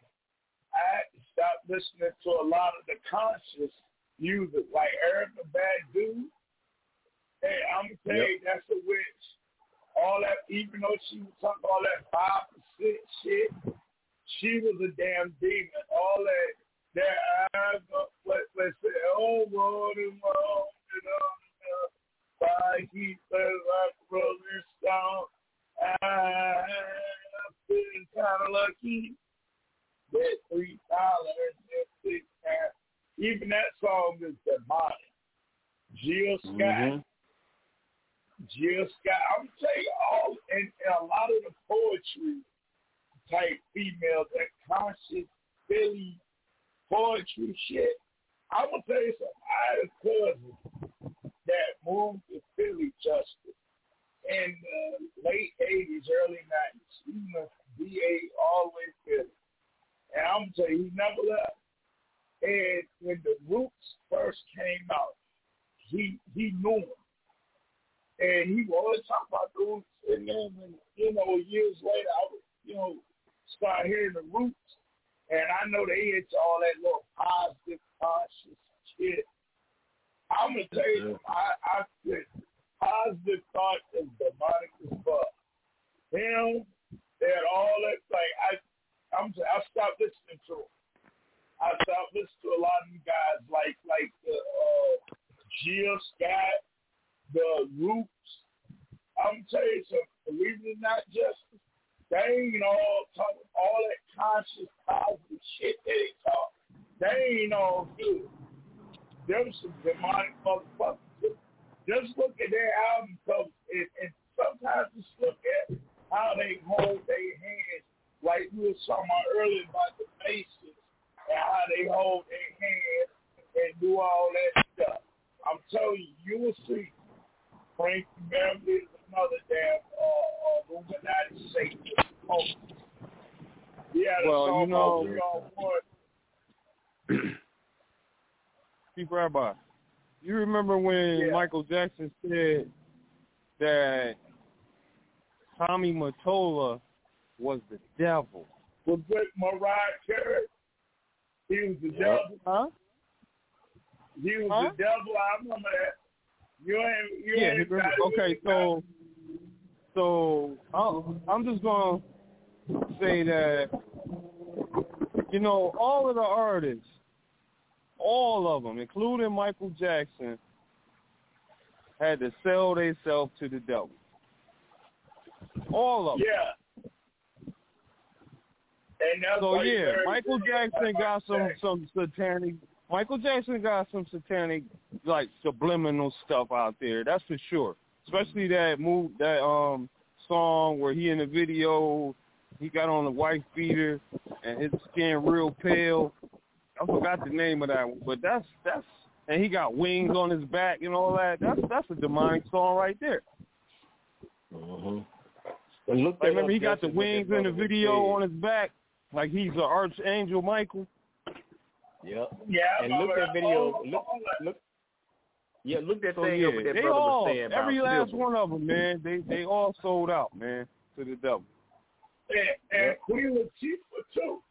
I used to like Queen Latifah and all them. And I'm gonna tell you something. Like I said, y'all better watch out for all that positive girl poetry yeah. shit. But I'm I'm gonna tell you something.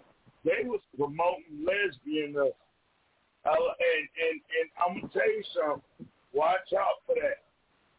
Them like I used to love Queen Latifah and Moni Love and what's the other lady named Nikki Love, Nikki Nikki Nikki D that made that daddy's yeah, little yeah. girl. Yeah, yeah, yeah, I used to like that. yeah, yeah, yeah, she had this song with uh, Allison Williams. I'm going to tell you something. She might act like she ain't demonic, but her, Queen Latifah, you, and Moni Love, and all the rest of the women, I'm going to tell you something. They were some damn, they pushed a lot of that lesbian commit Egypt shit. But that's the whole thing right there. That's when they sold out. They didn't have to do that. A lot of that Egyptian shit is gay. I say, look. Amore Aria, I know, I know you might to go deeper. If I, I don't said hold up, Dave, but I'm just saying, you, if you look at some of them, them, them sisters they used to sing back in the day, you know, the, what what do you call it? Uh, uh, uh, we, uh, uh, uh, what was what nation them sisters that uh, Pastor Ed and the overseer that sister used to sing with an eye set. All, all them ladies, I'm telling you, they all, even though they pushed all this positive pro-black shit, I'm telling you, they was, they was demonic. I had to stop listening to a lot of that, that sister, girl, you know, uh, uh, uh, shit that they were talking. But, like, and, and another one I'm going to push too. Y'all got to watch out for Napasha Doc. She's another doc.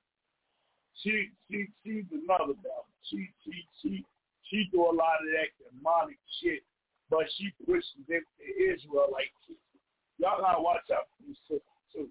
And her royal roots, she make a lot of. Uh, she's another damn lady. Y'all gotta watch out for them ladies too. So yeah. Uh, uh, Holder something. Yeah, you talking about old Holder? And, and then yeah. check this out for the. I'm, I just sent you a picture too out of this book going back to Models and Dogmas. They don't think they – now, here, here is something right fast, right, um, out of Models and Dogmas again. And I'm going to read this part. It says, hey, guys, it is Ryan. I'm not sure if you know this about me, but I'm a bit of a fun fanatic when I can. I like to work, but I like fun, too. It's a thing, and now the truth is out there. I can tell you about my favorite place to have fun, Chumba Casino. They have hundreds of social casino-style games to choose from with new games released each week. You can play for free anytime, anywhere, and each day brings a new chance to collect daily bonuses. So join me in the fun. Sign up now at chumba casino dot com. No purchase necessary. V G W Group. Void where prohibited by law. See terms and conditions. eighteen plus.